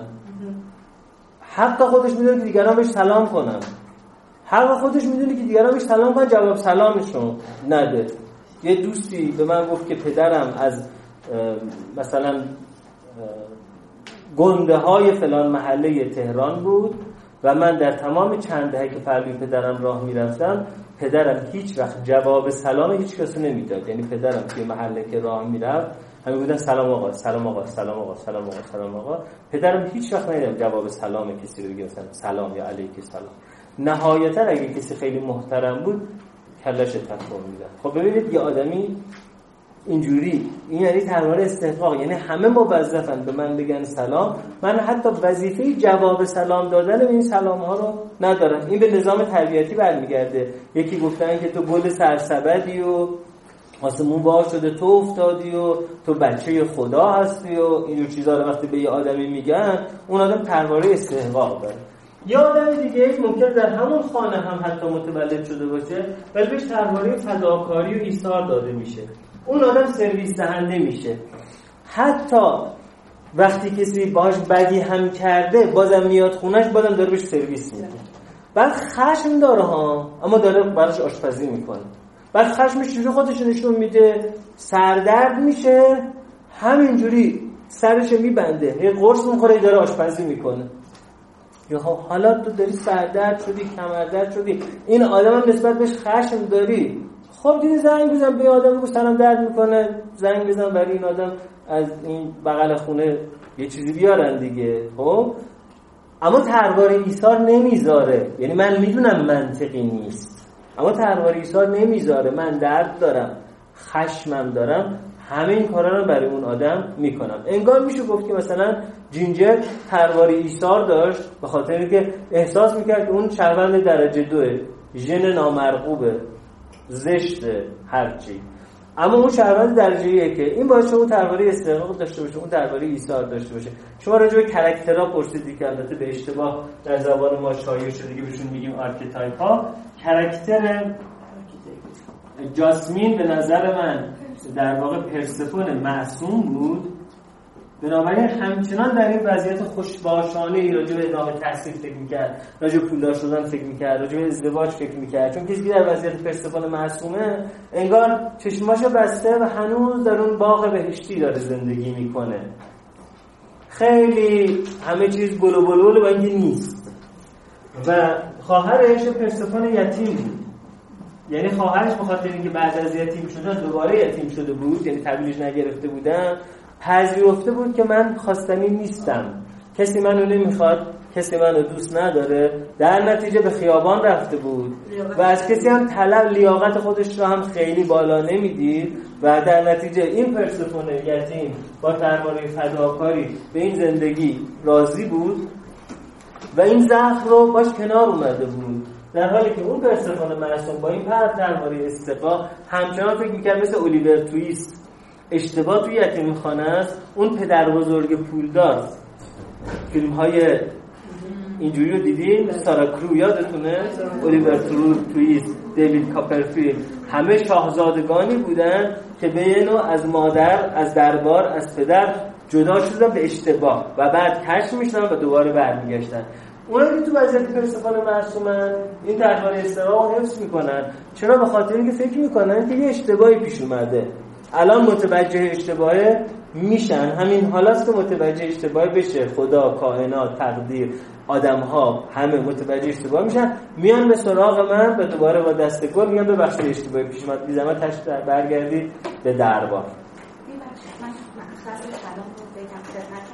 نظر من البته بودورانه یک مبحث جدیدی رو می‌خواد اشاره کنه. همونطور که سینه یا وبر سالهاست سال پیش دیگه جامعه صنعتی به شدت داره به سمت خودمنبری برقراری. میره ما قبل از تیتر فیلم هم ببینیم میگه که بلو جاسمن قبلا جانت بود. الان میگه جاسمن غمگین یعنی میگه من کاری به زندگی گذشتهش هم ندارم. اگه پستر فیلم هم ببینی می‌بینی که از نیمرخ داره نشون میده. زمان حالش فلشبک هایی که داره می‌زنه اون داره میگه که شوهرش اتفاقاتی که براش افتاده رو داره میگه. نمیگه که بلو وومن یا بلو جانت اند جاسمن. داره میگه الان زمان حالش رو چه اتفاقاتی برای این زن افتاده؟ همه چیزش از دست داده. بچهش رهاش کرده.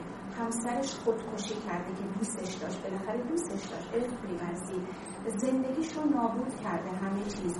بعد همه چیز یک زنیه که از نظر روانی کامل پاشیده شده. وظیفه جامعه اینجا چیه؟ نگاه می‌کنیم هیچ کس براش اهمیت قائل نمیشه. هیچ کس نمیاد بگه که اتفاقی که برای افتاده چیه.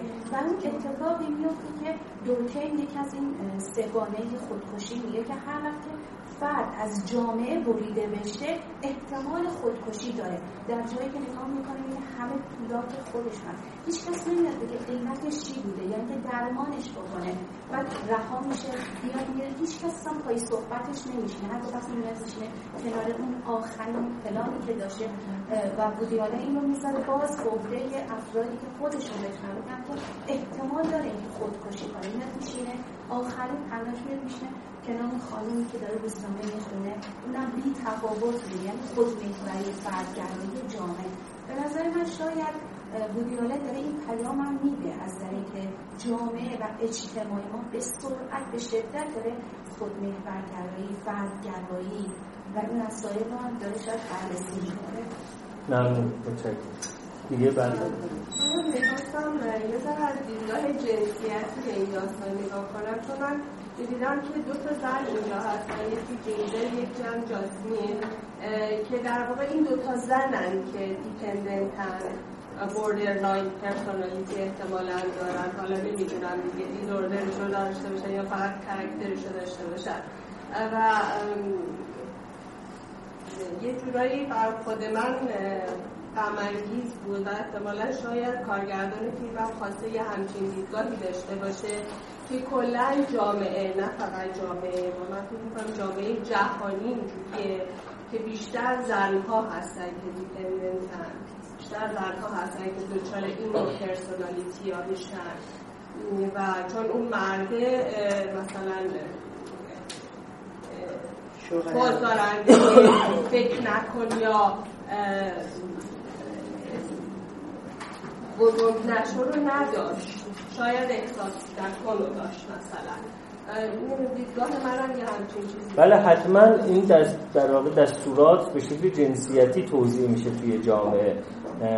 اونقدری که به دخترها اجازه داده میشه احساساتی باشن به پسرها اجازه داده نمیشه. میگن مرد که نمیترسه. پسر که داره گریه نمی‌کنه. دختر چه داره گریه می‌کنه؟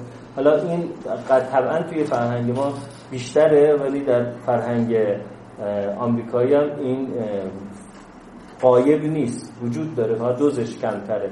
به یک مرد بیشتر گفته میشه که احساساتی نباش به یه زن بیشتر گفته میشه که اجازه داری احساساتی باشی. در نتیجه آره همه زمینه‌یابی های میدانی حتی در آمریکا هم نشون میده که زنها بیشتر با احساسات با دنیا ارتباط برقرار می‌کنن مردها بیشتر با تحلیل با دنیا برخورد می‌کنن مردها بیشتر big map رو بهش نگاه می‌کنن زنها بیشتر به detail نگاه می‌کنن و بنابراین جدا از تفاوت هایی که ممکنه ژنی یا هورمونال باشه بخش زیادی از ماجرا این هست که ترواره ها توضیح جنسیتی یکسانی ندارن. حتی شما در کشورهایی که ادعای فمینیست بودن می‌کنن شما می‌بینید مثلا لباس یونیفرم دختر مدرسی و پسر مدرسی ها فرق می‌کنه. دختر مدرسی ها مثلا بلوز دامن بهشون به عنوان یونیفرم میدن. حتی وقتی مختلط با هم دارن یه درسی می‌کنن پسرها بلوز شلوار. یعنی از همون اول حتی توی یونیفرم یا با هم متفاوتن.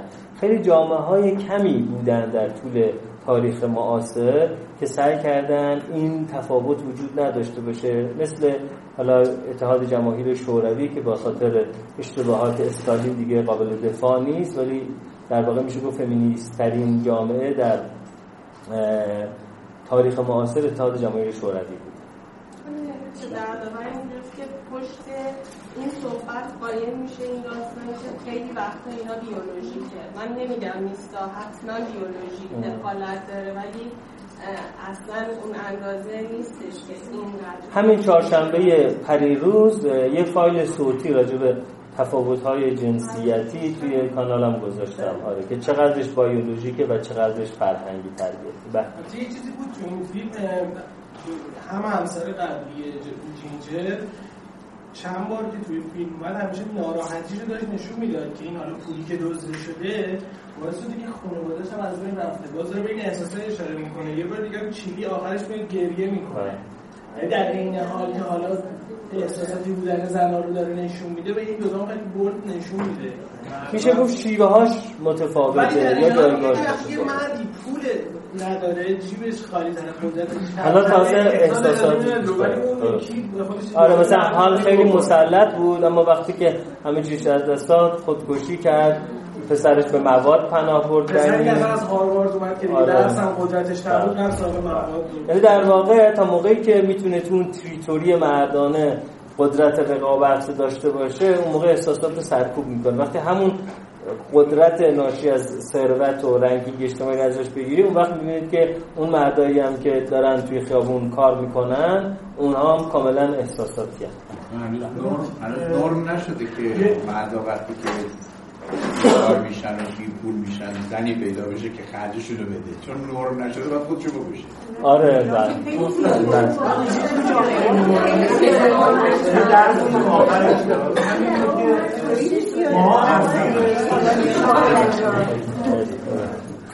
آدم ها اصیل اقتدار یه سریان. مثلا جینگر اصیل اقتدار جاسمین ولی اونجایی که نامزد جینگر اومد جلوش درگیر کرد و گفت که مثلا بیاد تو زندگیش یه شجاعتی به جینجر داد که بعدش جینجر هم کرده بود همون باعث همون شجاعتی که باعثش هم نامزدش بود به دست آورده بود.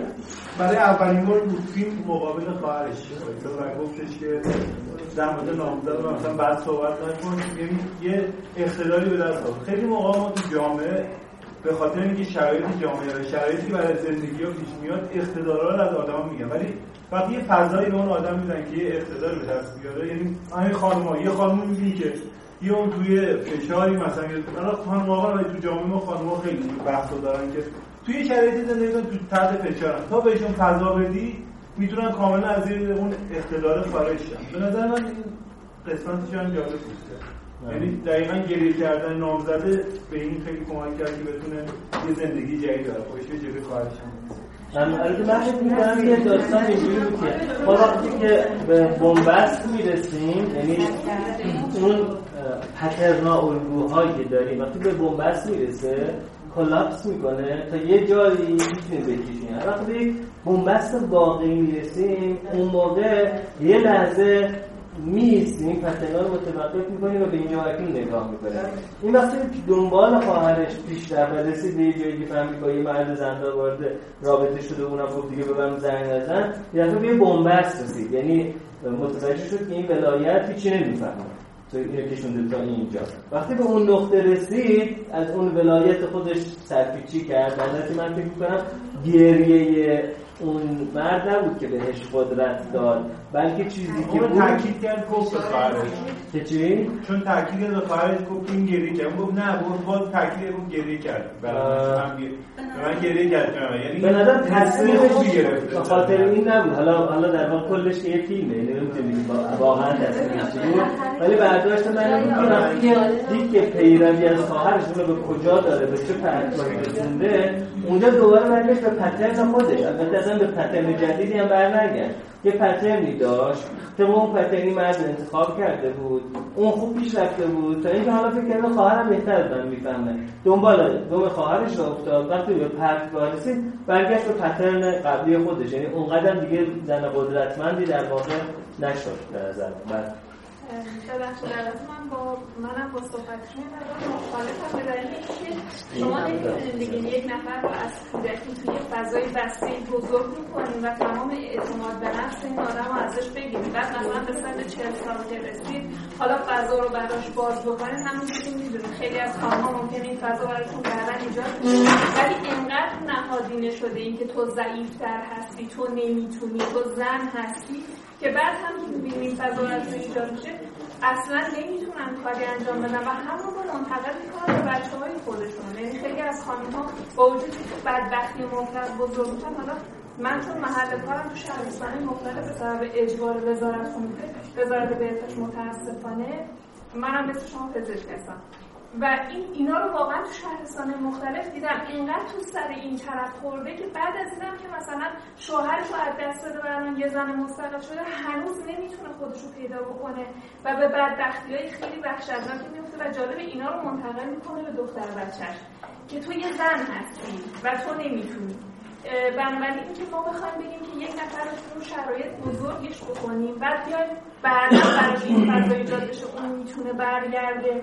و واقعا خودش رو پیدا بکنه نه من فکر می‌کنم خیلی کار سختی. شاید بشه ولی بدون درمان بدون اینکه دائم بهش گوشزد بکنیم مخصوصا اختلالات شخصیتی که نهادینه میشه من فکر کنم خیلی سخت درمان میشه و حتی خیلی نه در حد اینکه از اقتدار خواهرش بر خارجه فقط در حد. یعنی یه حرکت ممنونم دیگه فکر کنم وقتمون تموم شده خدا نگهدار.